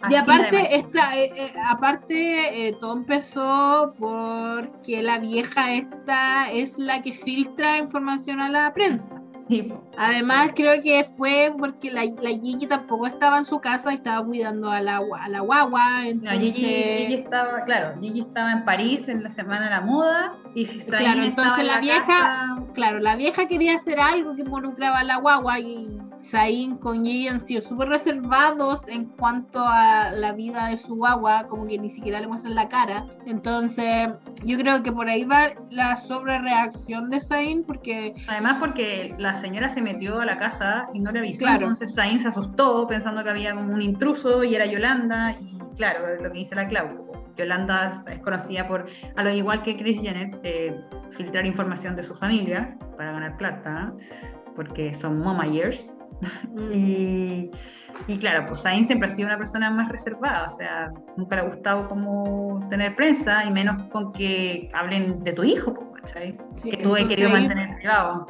ahí empezó todo y al final se separaron. Ujú. Una relación larga, y, y una relación larga y bastante on and off, porque habían terminado, vuelto, terminado, vuelto, terminado, vuelto. Al final, supuestamente se mantienen en buenos términos, yo creo que por el hijo. La típica, la típica, por la típica. Nos Y- mantenemos en claro. buenos, en buenos términos para coparent, hacer copa, co, coparentar, no sé, una wea así. Compadres, no sé Los, los, los términos nuevos que se ocupan hoy en día al, al respecto de crianza. Y bueno, de hecho, eh, claro, Zayn tiene cargos eh, de acoso Sí. contra, contra Yolanda, y no se puede acercar a ella y cosas así. Entonces, es igual complicado porque debe haber sido muy complicado para Gigi. ¿Cómo lo Chucha. hago? Claro. Ya, bueno, acá volvemos a hablar de Taylor Swift porque aparece Red, Taylor's Version, que es el segundo relanzamiento, como ya hablamos. Y este fue bombos y platillos a nivel mundial, se tiñó todo de rojo, todas las calles. Llegó hasta Chile teñirse de rojo, o sea, ¿qué onda? Nadie iba a pensar eso. Una locura. El famoso, el famoso Starbucks, todos, todas buscando el vaso y al final aquí en Chile como hacemos la hueá mala era un vaso nomás. El vaso Ah, normal. era- era- a, a mí también, en España me dieron un vaso normal, pero con el favorito de Taylor, supuestamente. Sí. Que no Y en esta, pero en Estados Unidos no, pues era un vaso bien Claro. bonito y tal la cuestión. Pero no, porque aquí hacemos las cosas a medias. Entonces, sí, Sí. fue. Por eso, por eso yo di- dije que la, mm, la, promos, la promoción de este disco fue, fue muy grande. Además, tengamos que pensar que este disco salió hace más de 10 años, la fama de Taylor Swift no es la misma de hace 10 años. Entonces fue un boom muy grande porque además de, los, de la gente que ya la conocía y escuchó Red por primera vez cuando salió, ahora teníamos los fans que la, la, encontraron eh, después de Folklore. Entonces como mi presidente electo. Ah. Saludos a, a Gabriel Boric, que obvio que no escucha. claro. Saludos a eh, Gabriel Boric. Boric que, su, su, su, disco favorito es El Folklore, que descubrió en pandemia. Sí, no, eh, claro, porque mucha gente tenía este estigma contra Taylor Swift, como no, otra mina que canta canciones de, que dan pena o de hablando de sus novios, pero que se han dado cuenta que en verdad es buena su música, entonces es como volver a reencontrarse. Además, eh, este álbum sí tiene muchos cambios de los originales, yo encuentro. Encuentro que algunas para mí están arruinadas, Eh, y otras que quedaron bien. Eh, y aquí también aparece el famoso All Too Well de 10 minutos y el famoso corto. Aquí descubrimos que Jack de verdad fue. No, Jake. bueno, perdón. Jake fue como la peor persona del mundo en este, en este disco, así, porque tenemos la versión de 5 minutos de Well que fue como, ¡ay, qué, qué pena! ¡Qué pena lo que le pasó! Pero escuchamos la de 10 y fue como, weón, malo, o sea, te mereces que te haya escrito un disco entero, weón, porque fue demasiado. Ahí ya nos dimos cuenta de que no, no fue muy buena persona, necesitaba, necesita ir a terapia, la verdad. Sí, como de todo el hombre. Claro, como la gran mayoría de los necesitan ir a terapiarse con, para, para eh, mejorar su responsabilidad afectiva. Y claro, aquí tenemos nuestro corto de nuestro corto de All Too Well, que sale a las 65 con Dylan O'Brien. O'Brien, O'Brien, sí.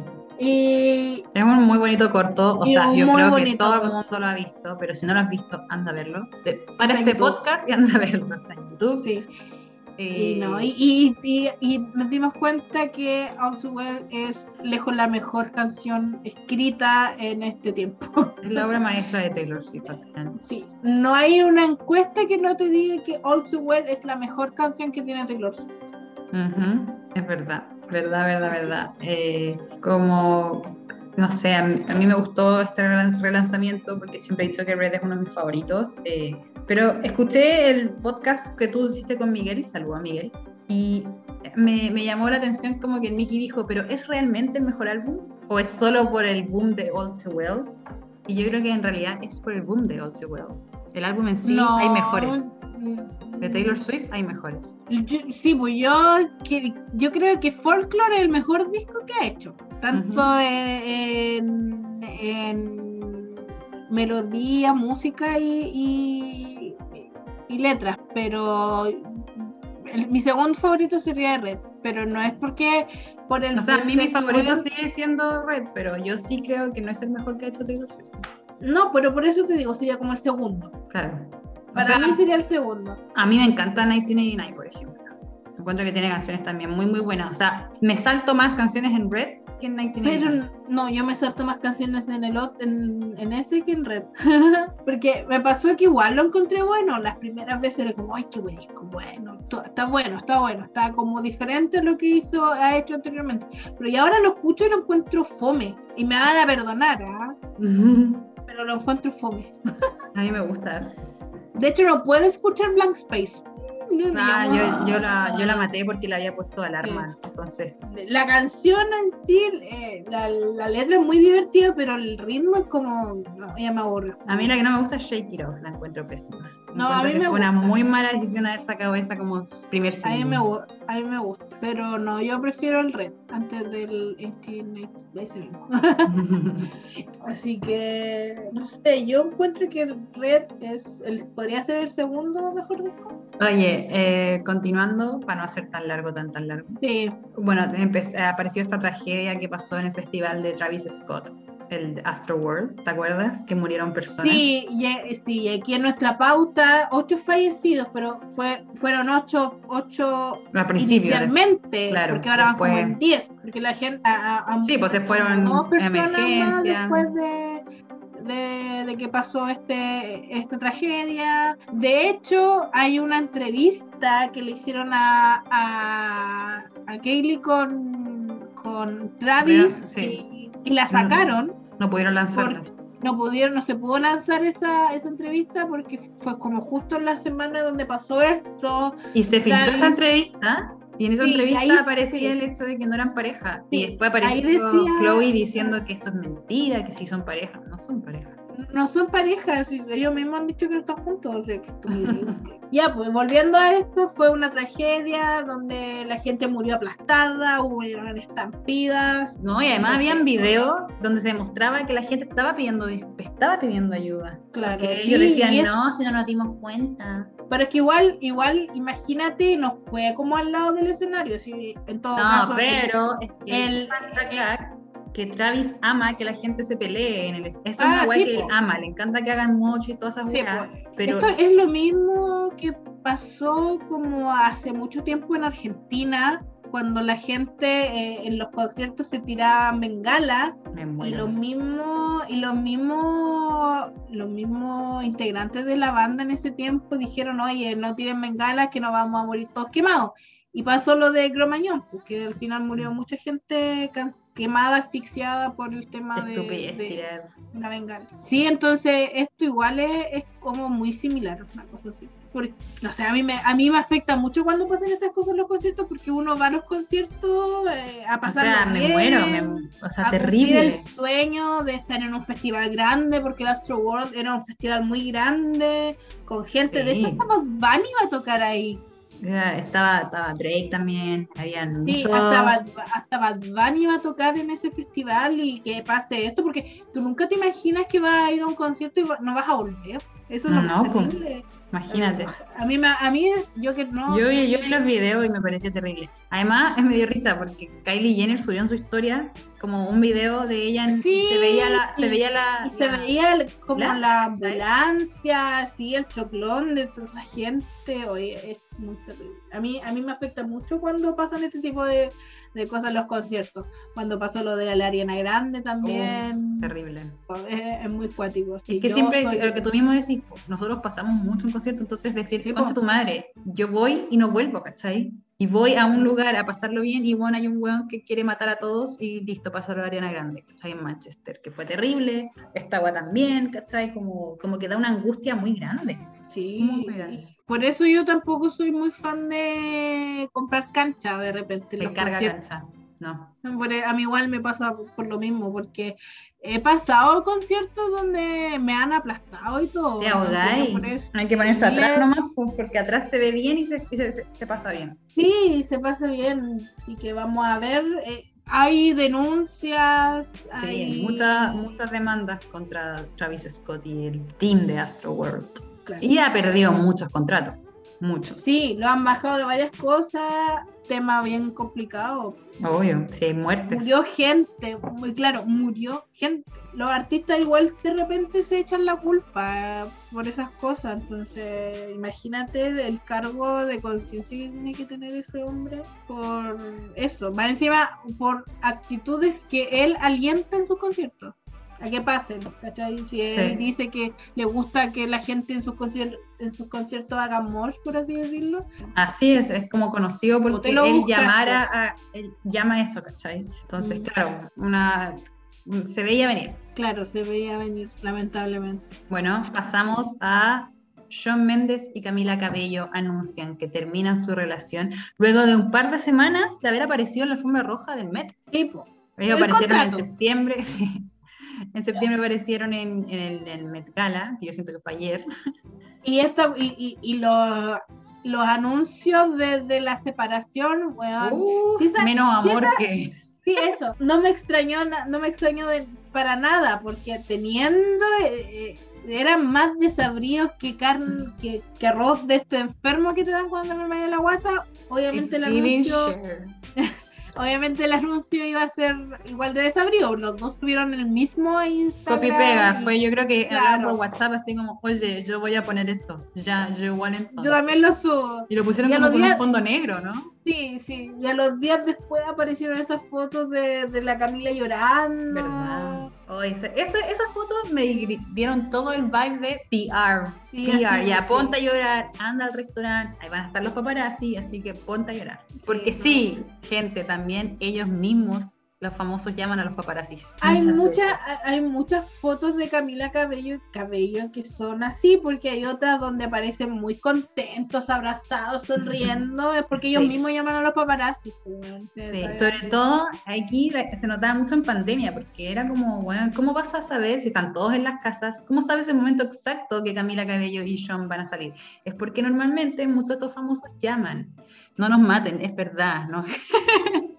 Me encantaría decirle yo tengo una fuente, pero no, es de, es de verdad, de verdad. No, es de verdad, es de verdad. De hecho, lo han retratado en más de una película, han retratado esas cosas y son... Sí, secretos a voces. O por ejemplo, o alguien te lo filtra, porque además que hay una persona que, de tu grupo de amigos Siempre que dice a source, a close source, es porque, Mm. bueno, sí que son ellos. hay que tener mucho cuidado. Ti- Tienen que, la gente que está escuchando esto es- tiene que ser muy crítica en todo lo que ve en internet. Tienen que aprender a, decir, ¿será verdad? A preguntarse, ¿será verdad? Y no poner a las manos al fuego por nadie, por ningún famoso, porque en cualquier momento te quemas. Así es. Bueno, y recordemos que se viene el disco también de Familia. de- familia, claro. Y Oye, no ha vuelto a sonar más. su canción, Don't Go Yet, a mí me gusta. mucho. Sí, por eso te digo, pero me da lata porque no ha vuelto a sacar otra canción. No. Entre medio de todo, de todo este revuelo. Debería haber. Debería haber sacado una canción. Y ¿Cómo son tan Shawn buenos para sacó- Shawn Mendes sacó una canción? Creo. La sacó como a los tres días que habían terminado Sí. hablando de como lo, lo triste que se siente y es como amigo. Sí, sí. Hagan más real la wea, espérate un poco. No podemos decir nada más de esta separación que no que nos sorprendió. Oye, nos dejó, uf, nos dejó sorprendidísimas. ¿no? Así es, No, así no es. se veía, no se veía venir. Para nada. Oye, nosotras somos muy culiadas, perdonen, cabros, si Ah, pero es que a mí esa a mí esa pareja nunca me gustó tanto. Y bueno, ahora cambiamos y nos vamos a lo que a mí me gustó demasiado, que fue que Harry Styles este año debutó en lo que es el MCU. Ajá, el El universo de Marvel. Es el universo de Marvel. Harry Styles nos sorprendió este año saliendo en la escena post crédito de lo que son los Etern Eternals. Eternal, sí. Eternals, que son como, esto vendría siendo como la cuarta fase de, de Marvel, después de que se murió, después de que se murió. Ya Iron estoy Man. perdidísima. con- no sé en qué parte Esto es eh, como una- es como- Eternals. Es como una nueva generación. Ya. Esto es como ya después del flip de Thanos, por así ya, decirlo. perfecto. Eh, Son como las consecuencias después de, eh, de Thanos. Y bueno, nuestro Harry Styles aparece. eh, la película se estrenó, no es muy buena. A mi No parecer, a mí no me gusta. A mí la de- tengo que verla de nuevo, pero la vi en el cine y no me gustó mucho. Hay momentos como muy, eh, muy como planos, fome. Y eh, claro, eh, los rumores empezaron en internet de que salía Harry claro. Styles en la escena de la película y todo, porque esto fue un secreto. O sea, nadie sabe en qué momento, porque Harry está Nadie. muy metido en, en lo que era grabar sus películas que vienen ahora, por fin. Entonces esto era muy, muy de la nada. Y claro, aparece Harry Styles como el hermano de Thanos. Thanos. Pero parece que este va a ser el hermano bueno. No Sí, el hermano, el hermano de Thanos es todo lo contrario a Thanos. Es como un Mm. como amoroso. Eros. mucho- ¿Eros? sí. Creo Eros. que, creo que sí. Entonces ahora, Pero ahora claro, tiene es buena persona. Tiene su póster con Marvel, eh, la- incluso la misma, la misma cuenta de Twitter de Marvel le dio la bienvenida y todo. Sí, Disney también lo subió. Así que hay Así que ver. que vamos a ver qué tal nos va. A mí me gustó lo poco y nada que salió, porque salió en, en la escena post-crédito. Va a ser un personaje como cómico, según yo, medio esa vibe. Tú no lo has visto No. no la he visto. Me, me dio la impresión de que va a ser como un, un- va a tener, bueno, obviamente va a tener su drama y todo, porque Marvel siempre tiene su drama, pero va a tener como un rol más cómico. Y espero, porque a Harry no le hemos visto en comedia. La verdad, no, po, no, ha estado puro como un drama. sí, es puro drama, de guerra. Ah, entonces, vamos a ver cómo nos va. Y de hecho, me da mucha risa porque en internet dijeron que Harry Styles era el mejor, era como el mejor trabajador de Marvel, porque no se le escapó en ningún momento que estaba, iba a estar en una película, no como Tom Holland, lo apretáis un poquito y te suelta todo. Sí, pues se para los spoilers. Entonces, eso fue un, un tecito muy inesperado. Sí, un secreto muy bien guardado. Pensar que Harry Styles ahora va a estar dentro de Marvel, aunque yo creo que lo eligieron por lo que atrae. Es que Harry Styles, Sí, no, y además dentro de lo que es la nueva, lo nuevo de Marvel, hay actores muy X, entonces había que llamar a alguien de, alguna manera. Y además, lo, bueno es que, como tú decís, se mantuvo un secreto, pero porque además Harry es una persona igual bastante reservada, ¿no? Una persona activa en redes sociales, tampoco hace mm. muchas entrevistas, entonces igual no era tan difícil mantenerlo. Vamos a, tenemos que esperar ahora la nueva película que yo creo que vamos, va a ser falta. falta caleta, porque ni siquiera la están grabando, así que tenemos para rato para esperar qué tan buen superhéroe es Harry Styles. Así es. Bueno, y ahora pasamos a otra persona que volvió a la música, que es Adele.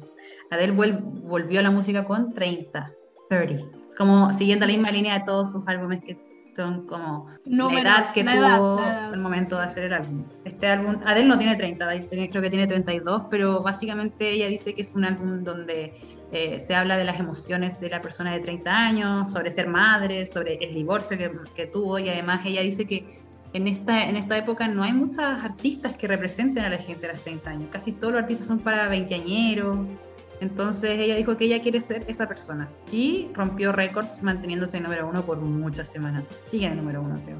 Sí, ha vendido harto. Ah, ahí, la otra vez para Navidad fui a comprarme unos vinilos y estaba ahí el vinilo también de él. Y tiene buenas canciones. Yo la otra vez venía escuchando el disco y en un momento casi me pongo a llorar. ¿Sí? Sí, sobre todo con una canción, pero déjame acordarme. La que sale con el, con el niño.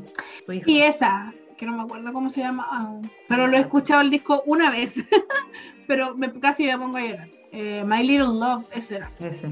Sí, porque en esa canción, aparte que sale hablando con el hijo, sale hablando ella misma sobre su terapia, porque tuvo que ir a terapia por a terapia. Como persona normal, responsable, fue terapia. Entonces ahí salía llorando y todo.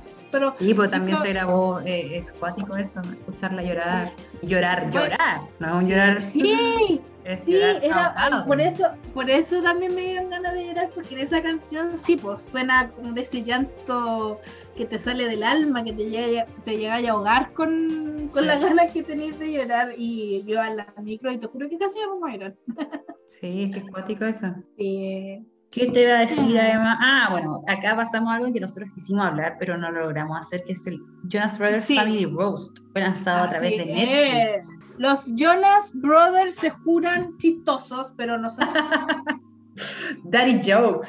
Me, da sobre todo, Sobre, sobre todo, sobre todo Nick. Me reí, sí, asumo que me reí con los monólogos de Joe, que yo es gracioso, él sí es gracioso. Yo es gracioso, sí. Me reí con el monólogo de Kevin. Pobre Kevin. A me da, yo me reía con los chistes hacia Kevin. sí, no, todos los chistes eh, hacia Kevin son muy buenos. Me reí con el monólogo o el sketch de Daniel, porque Daniel, yo dije, Daniel, yo, yo dije, ¿en qué momento Daniel? Daniel no va a hablar, porque Daniel nunca ha sido una, una pareja que. Mm, Eso, yo, yo estaba esperando que hablara, porque. Y yo dije, ¿cómo lo va a hacer? Pero Daniel es una persona muy privada, le da, de hecho, creo que esto le da pánico escénico hablar. por eso yo creo que hizo. Por eso hicieron ese sketch como de que estaba sin voz. O sea, ¿dónde la vio le da vergüenza hablar? Obvio el bueno, el mejor fue el Rose de Sophie. Me encantó el Rose de Sophie porque Sophie tiene esa gracia que también tiene Joe Jonas, que por eso me gusta mucho como pareja. Se complementan mucho como pareja. Eh, ella hace reír, incluso aunque sea conocida como una actriz como de drama, la buena es graciosa. Así que ese y el Rose de Joe Jonas fueron los mejores. Los peores fue el de Nick Jonas. Y el de Priyanka también. Y el de Priyanka.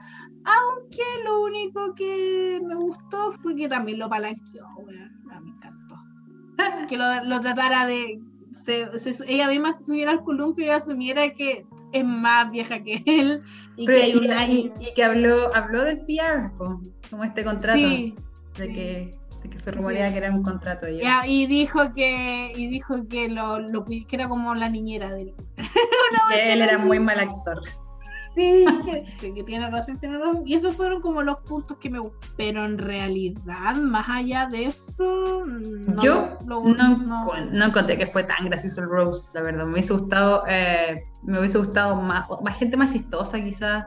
¿Te imaginas yo hubiera. Ojalá con hubiera- Miley Cyrus, no sé, como Sí, alguna- hubiera sido muy bueno. Pero Obviamente Priyanka no lo deja, sido- pero- No, pues sí. El otro que hubiera sido bueno que hubiera. Que Frankie Jonas hubiera Sí, yo hubiese que, yo quería que fuese, cuando dijeron acá viene Frankie Jones, dije buena y era Pete Davidson. Y era Pete Davidson, sí. Pete Davidson igual me dio Ese- un poco de risa, pero no tanto. Sí, esto- Pero la que, la primera mina, que no sé quién era, una como comediante, la encontré Sí. muy fome. Muy Sí, es- fome. sí. No me dio nada de risa. Bueno, tendría, pero que verlo, tendría que verlo de nuevo para decir cuál fue mi momento favorito. Me reí, me reí, pero no. He visto weas mejores. sí, 100%. Hasta, Fa- hasta Fabricio Copano me hace más, me hace más reír que esto. Y Fabricio Copano me hace reír hasta en inglés, weón. imagínate. Que eso es difícil. Sí, pues obvio, si no es tu, no es tu lengua. Recomendamos el Family Rose, la verdad. Si eres fan de los Jonas y puedes aguantar que digan que eh, Que hablen mierda. espiar eh, y que no y por favor reconozcan que Nick Jonas es pésimo actor Y es fome. y es fome. Dejen de subirlo tanto si cabro, cabro ya es buen cantante, escribe buenas canciones y todo, pero es pésimo actor. No se le puede dar todo en esta vida. Y además lo que más risa me da es que Nick Jonas jura que las hace. po.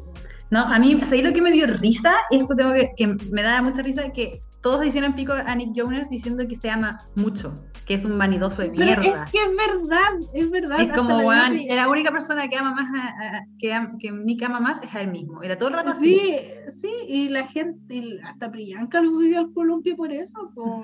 Y eso me, me encanta. Tiene el síndrome del hijo del medio, po, ¿no? El él del medio. Sí. Ya, ¿viste? El síndrome del Él hijo del y medio. Joe, como los del medio. sí, pero me hubiera gustado ver a Frankie Jonas realmente haciéndole un roast a los. Uy, este hubiera subido y bajado los, hasta incluso los papás. Porque además él tiene un gran trauma de que lo, lo, lo trataran del bonus Jonas. Sí, él ha ido hasta psicólogo, ha, ha tenido varios problemas Frankie Jonas. Y lo más chistoso es que ahora, con esta cuestión del TikTok, la gente dice los hermanos de Frankie Jonas. Sí, pues Frankie Jonas es el famoso ahora. ¿Quiénes son los Jonas Brothers?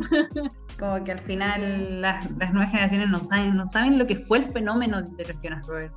No, Porque ellos viven su propio fenómeno ahora. Tenemos Olivia Rodrigo, sí, eh, no sé qué más, el K-pop, que pega fuerte el K-pop.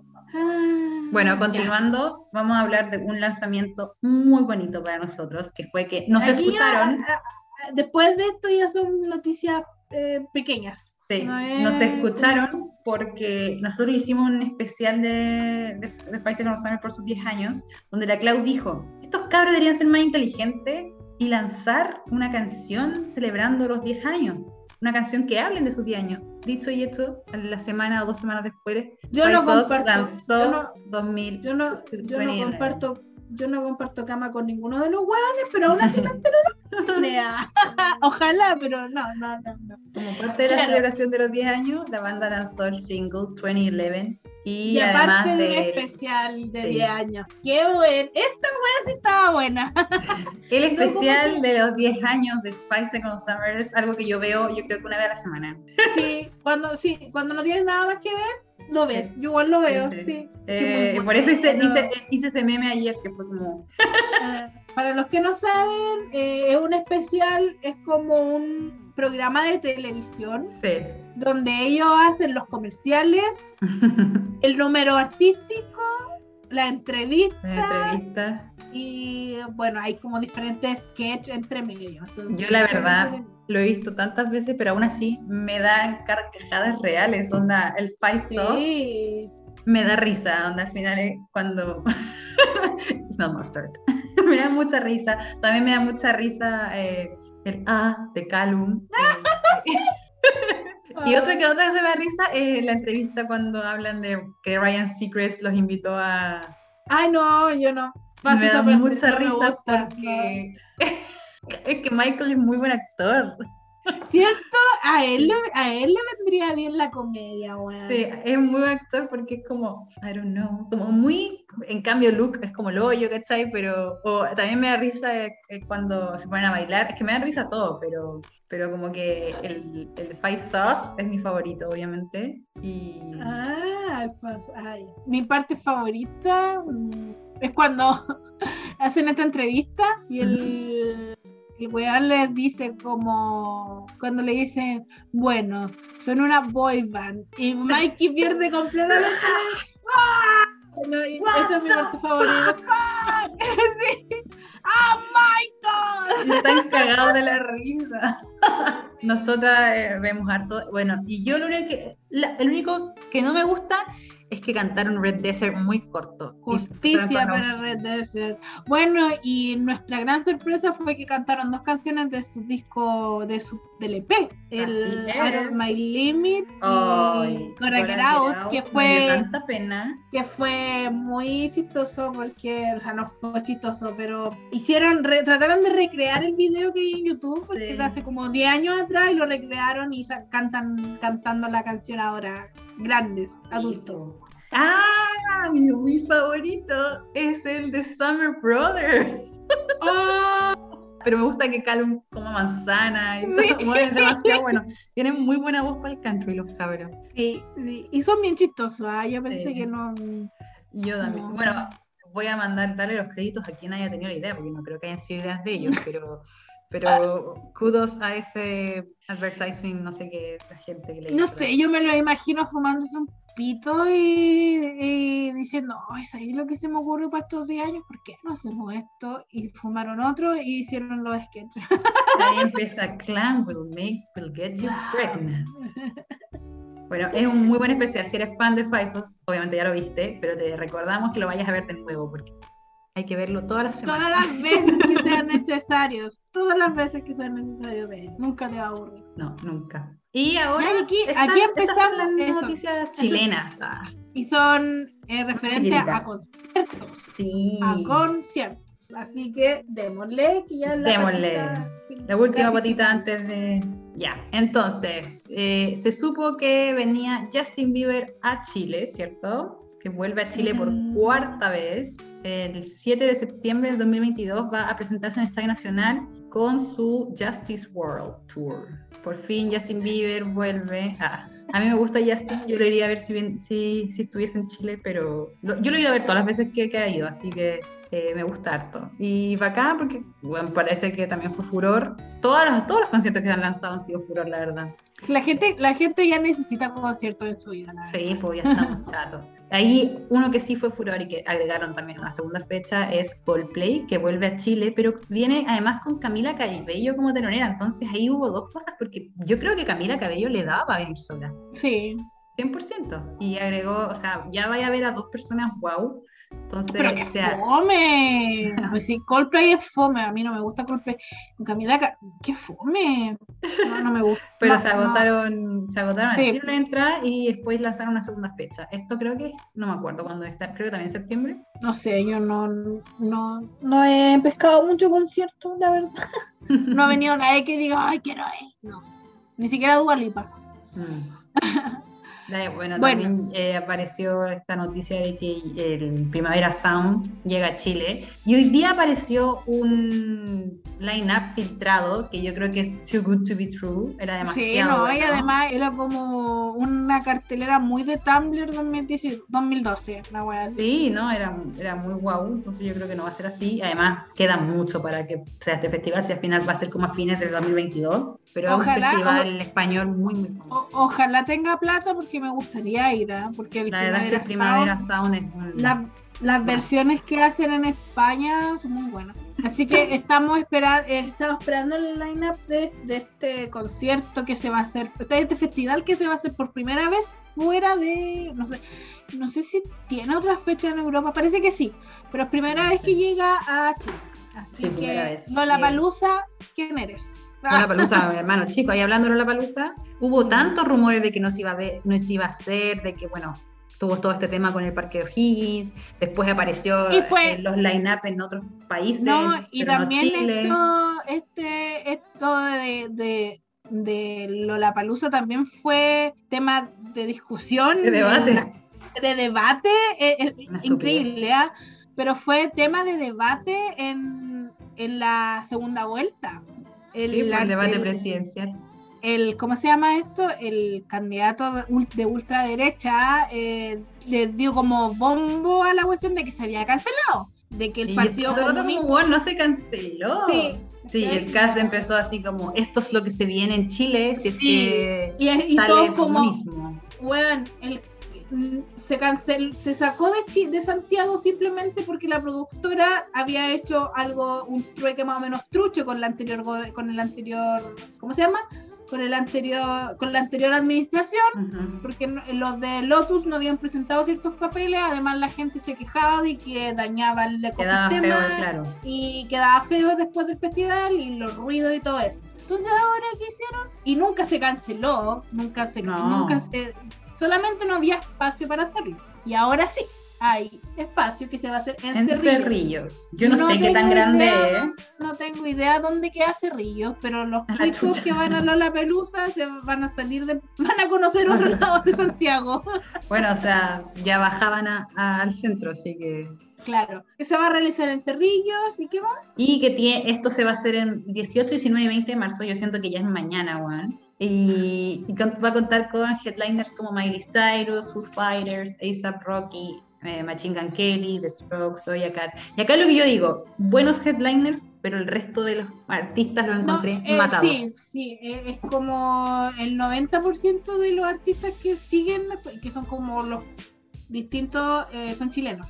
Como Sí. que dijeron, dijeron, oh, no tenemos más porque se nos bajó Juan Stefani, no sé. De hecho, Gwen bajó Travis Stefani- Scott, que Travis Scott de era hecho, de wow. hecho, Gwen, de hecho, Gwen Stefani iba a ser una de las teloneras. era Ella una- era una de las teloneras. The Stroke siempre viene, pero yo no encuentro la gracia de, de escuchar a Julián Casablanca curado, que ni siquiera se, se acuerda de la mitad de sus canciones. cantando como el hoyo. Yo las veces que lo he visto, cantado como el hoyo. Y, y claro, eh, no encontraron nada mejor que rellenar con artistas chilenos. Sí, o con sea, va Marcianeque, va Pablo Chile. Ya Pablo Chile, me- pero Marcianeque, weón, Marcianeque. Y a propósito de esto, la otra vez se agarró a combo en un resort. Chusa. Y Oye, eso, y ah, después eh, está no. Dua Lipa que agotó entradas en tiempo récord para su primer show en Chile en menos en de 15 mi- minutos. En menos de 15 minutos ya no habían entradas para ver a Dua Lipa. Y la Porque gente, el error acá llegó- está en... ¿Por qué la pusieron en el Estadio Bicentenario de la Florida? porque creo que el? Nacional está en bajo de remodelación. Ah, no, la fonda, esa es la fecha de Ah. la fonda. Bueno, y aparte que el Nacional creo que lo están remodelando. Puede ser, puede ser, pero no sé, porque eh, Justin Bieber va el 7 de septiembre al Nacional. Ya, pero de aquí a que al 7 de septiembre capaz que ya esté listo. Por eso, pues, pero Dua Lipa va el 16. Pero, oh, verdad, ya. Yo creo que por las fondas entonces. Sí. Y bueno, llegaron a ver, tú te metías, para los que no cacharon, tú te metías a la a, a punto ticket y te mandaba una fila virtual. Ajá. El comunismo no tiene, nos tiene haciendo fila hasta para conciertos online. Broma, mentira. Y la cosa es que hubo una fila hasta de 2 millones de personas cuando el bicentenario tiene capacidad para menos de yo, menos de 30 mil, de, 40 mil, no sé. bicentenario de la Florida. Vamos Nunca a he, nunca he ido, no sé dónde queda. Estado bicentenario y yo trabajar en la Florida no sé dónde queda. tiene capacidad para 25 mil personas. Y había una fila de 2 millones. Entonces, no hubo como, no hubo por dónde comprar entradas para Dua Lipa. Yo no conozco gente que sigo mi Instagram yo sí. vaya a ver a Dua Lipa, a porque ninguna de las personas que estaban a, alcanzaron. Yo, yo conozco como a tres afortunados. Yo no sé, sí, son afortunados. Eh, ¿Qué te iba a decir? Ya, finalmente tenemos esta noticia de una banda que Chile no quiere mucho, que es Maroon 5. Maroon 5 va a hacer una gira mundial, pero dejó fuera a Chile. O sea, los buenos quieren seguir siendo odiados por los chilenos. El, el, como le dicen, el Mañas, básicamente Mañas, dijo, yo no creo que ese país de mierda, me tienen chato con el Instagram lleno de recetas de poroto. Oye, yo la otra vez puse la receta del colamono y nadie me respondió. Oh. Pedí la receta del colamono y nadie me respondió. Y, la, no, y lo más chistoso es que, por ejemplo, tiene un, una marca de whisky, no, de tequila creo De que es, tequila porque debe ser. lo- los, los gringos más encima ahora sacan tequila. Todos, qué guay Todos están sacando tequila. Y, y todos los comentarios eran como, para que se te pase las mañas, eh, buena, pues un baño sin, Chile no olvida, Siempre, alguien siempre, tiene la receta de tal cosa, sí, siempre. Y es, es muy divertido, ¿eh? pero yo no sé hasta cuándo vamos a seguir con esta manía. Yo creo que hace, hace bastante tiempo, porque más encima ahora que no anunciaron que venían. sea, Yo anunciaron creo que no acá venían. fueron tontos porque este podría haber sido la- el momento ideal para reconciliarse con Chile. Sí, pues. Y no, van a Argentina, van a Paraguay, van a Brasil. O a lo mejor piensan que tenemos mal manejada la cosa del COVID, cuando O sea, en Estados Unidos está mil veces tenemos. peor. Oye, y última, último highlight es Britney Spears finalmente es libre, lo que habíamos mencionado. Sí, Es el highlight más importante porque este año fue sin duda el año del movimiento Free Britney. Todo el mundo Sí. hablaba de esto. Después de una que era conspirativo y toda la cuestión, eh, fue, resultó ser verdad y finalmente alguien escuchó a Britney Spears y dijo, debe ser libre. Aunque ahora el papá le está tratando de sacar plata, obviamente. No me digas. Sí. Trabaja alguna vez tu vida, viejo mierda, weón. La cagó. La No sabe lo que es trabajar, weón. Como se termina el año y este año tuvo hartos lanzamientos musicales, vamos a hacer un top 3 cada una, cortito obviamente, de álbumes favoritos. ¿Quieres partir tú? No, aparte tú. Ya, yo los tengo. Ah, ya. Eh, mi primer, bueno, no va a ser muy sorpresivo, pero obviamente tengo el primero con Luke Hemmings, When Facing the Things We Turn Away From. Eh, como ya hablamos, el primer álbum que lanzó como solista. eh, los invito a escuchar el episodio porque está muy bueno. Hablamos harto de este álbum. Y básicamente quería decir que, eh, que Luke describe este álbum como un reflejo de sus últimos 10 años. Y me da pena porque al final igual es un álbum súper triste. Entonces el reflejo de Sí. últimos 10 años es- súper triste. No es- Mm. no es un álbum muy feliz, de hecho, en un momento yo pensé que iba a ser un álbum lleno de amor, lleno de estoy muy feliz, estoy dedicando el No. amor a mi pareja y nada, no hay ninguna balada romántica. No. Y bueno, tiene, todas las canciones son escritas por Luke, todas, eh, algunas por Sammy White también con Luke, y hay dos que fueron escritas por Sierra Beaton con, con Luke, es Baby Blue y Bloodline.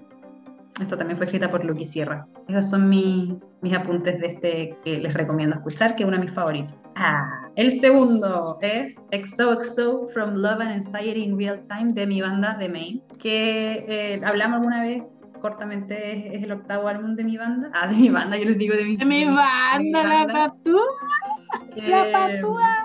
Y este álbum tuvo como un especial de que por primera vez The Main sonó en las radios. Después de ellos llevan casi llevan 15 años de banda y nunca habían sonado en las radios, entonces con su canción, su primer single de Sticky, lograron estar en la radio alternativa y lograron creo que hasta el número uno. No, alcanzó el número 19 ya. Sí, Igual igual en, en Billboard's Alternative, que nunca habían llegado a eso. Y es un álbum que a mí me gusta mucho, bueno, a mí me gusta mucho The Main, todo el mundo lo sabe. Y no voy a hablar mucho, tengo más escrito, pero no quiero que se haga tan rap, tan largo este episodio, así que voy a decir, escúchenlo. y finalmente, obviamente, voy a hablar de Red Taylor's Version, porque es un relanzamiento que era lo que necesitábamos en ese momento. Eh, necesitábamos escuchar un poco de desamor de dos horas y diez minutos que dura el álbum.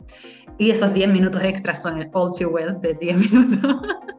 y eh, también tenemos un episodio dedicado a todo lo que fue la Red Season con nuestro queridísimo Fanson, así que los invito a escuchar si, quieren escuchar algo más de Taylor Swift.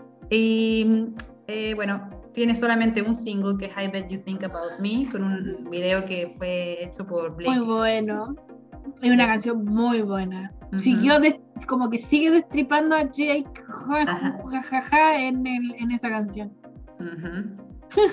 y acá es importante mencionar que The Wall Street Journal eh, aseguró que Red Taylor's Version reformó la industria musical. Mish. Mish. Y Rolling Stone lo calificó con 5 de 5 estrellas. El mejor de sí, es verdad. Y tiene nueve, nueve canciones nuevas que son Better Men, Nothing New, Babe, Message in a Bottle, I Bet You Think About Me, Forever Winter, Run, The Very First Night y All Too Well de 10 minutos. Y eso, esos son mis Bueno, tres. lo, lo mío, hoy no sé, lo mío está complicado porque no he escuchado, no he descubierto nada nuevo, no es solamente lo que ha salido de la gente que ya conocen y que me han mencionado.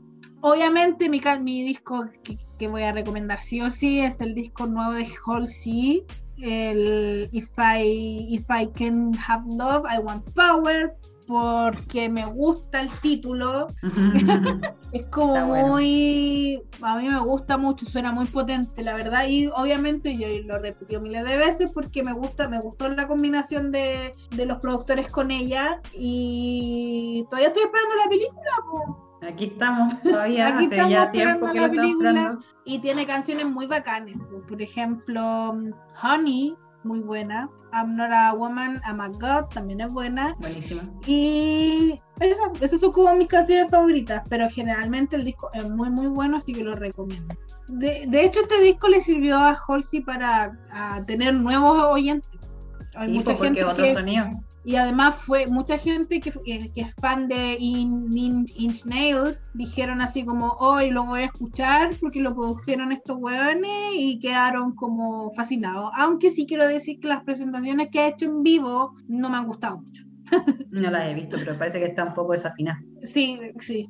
Aparte que mi amiga tampoco es muy afinadita, No. pero le pone, pero estas, estas presentaciones mm, no, no me gustan. No, sí, Ese- casi no sé, no, no destaca porque sea Bueno. muy buena vocalmente, pero Bueno, y aparte, obviamente, todo lo, todo lo que representa en total el disco es un disco muy, muy bueno. ¿Qué más?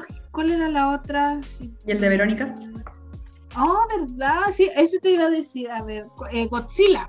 Godzilla es el disco que me gusta más que el, que el Human. Me gusta también lo- el Godzilla, lo recomiendo full porque muy como. Tiene mucho de lo que fue Verónica, de Verónicas con el Hug Me Up, muy muy steam pop y con guitarra de repente, muy pop rock. Así que, y además, siempre digo, eh, son, de, ah, son de Australia y lo que sale de Australia es bueno, es bueno. Y bueno, obviamente voy a poner aquí el Red también como uno de mis discos favoritos de este año, Tenía que estar. porque sí, tenía que estar solamente por lo bueno que es All Too Well en Minis Version. Y eh, I Bet You Think About Me. Oye, qué canción más buena, weón. ¿Es de tu favorita de las nuevas? Sin contar el de 10 minutos. Sí, es una de mis favoritas nuevas y hay canciones que ya son antiguas, pero que ahora, ahora me gustan más, como State of Grace. Ajá. Como que eh, me gusta más que cuando la escuché por primera vez en la versión anterior. Así que esos serían como mis discos. No, no me voy a explayar mucho porque no, No, ya te- no tenemos no, tiempo. no no, ah, claro, no, hemos- no tenemos tiempo y además yo tampoco. He escuchado mucha música nueva, así como por así decirlo. Claro, ya, y mención especial al Sour, que ninguna de las dos lo puso, pero lo no, quería yo, lo- yo pensaba ponerlo, pero dije, puta, es que hay otros que me gustan más. Claro, para mí el Sour, yo, yo escuché harto el Sour, el Sour, Pico eh, Sour. cuando salió, así que menciono en rosa por ahí. Claro, eh, el extra sí. porque nos repetimos red. Sí. Oye, y nosotros queremos desearles un muy feliz año. Así Sí. que se nos va el Muy 2021, que el 2022 sea mucho mejor, que lo pasen bien. Cuídense porque el año nuevo siempre es caótico. Así que si van a hacer juntas familiares, después mínimo hagan un PCR después de 5 o 4 días. Así que eso, pues, gracias por escucharnos este año que nació Tecito. Es un Sí. año, así que eh, sigan Todavía escuchándonos. somos bebés. Sí, todavía no cumplimos un año, pero les deseamos un muy feliz año nuevo. Que partan el Sí. 2022 con todo el power. Ujú, Y nos ya. vemos la próxima semana. Sí, yo por fin salgo de vacaciones, así que mm, tendremos más tiempo para juntarnos y grabar con esta Sí. diferencia de, Horaria. de horario. Muchas, muchas gracias, que tengan un muy buen inicio de 2022, que se vienen cosas buenas. Así es. No, sola, no solamente el tecito, lo digo. la vida, sí, tiene, tiene que ser un mejor año. Exacto, así que eso. Muchas gracias, nos vemos. bye. bye. bye.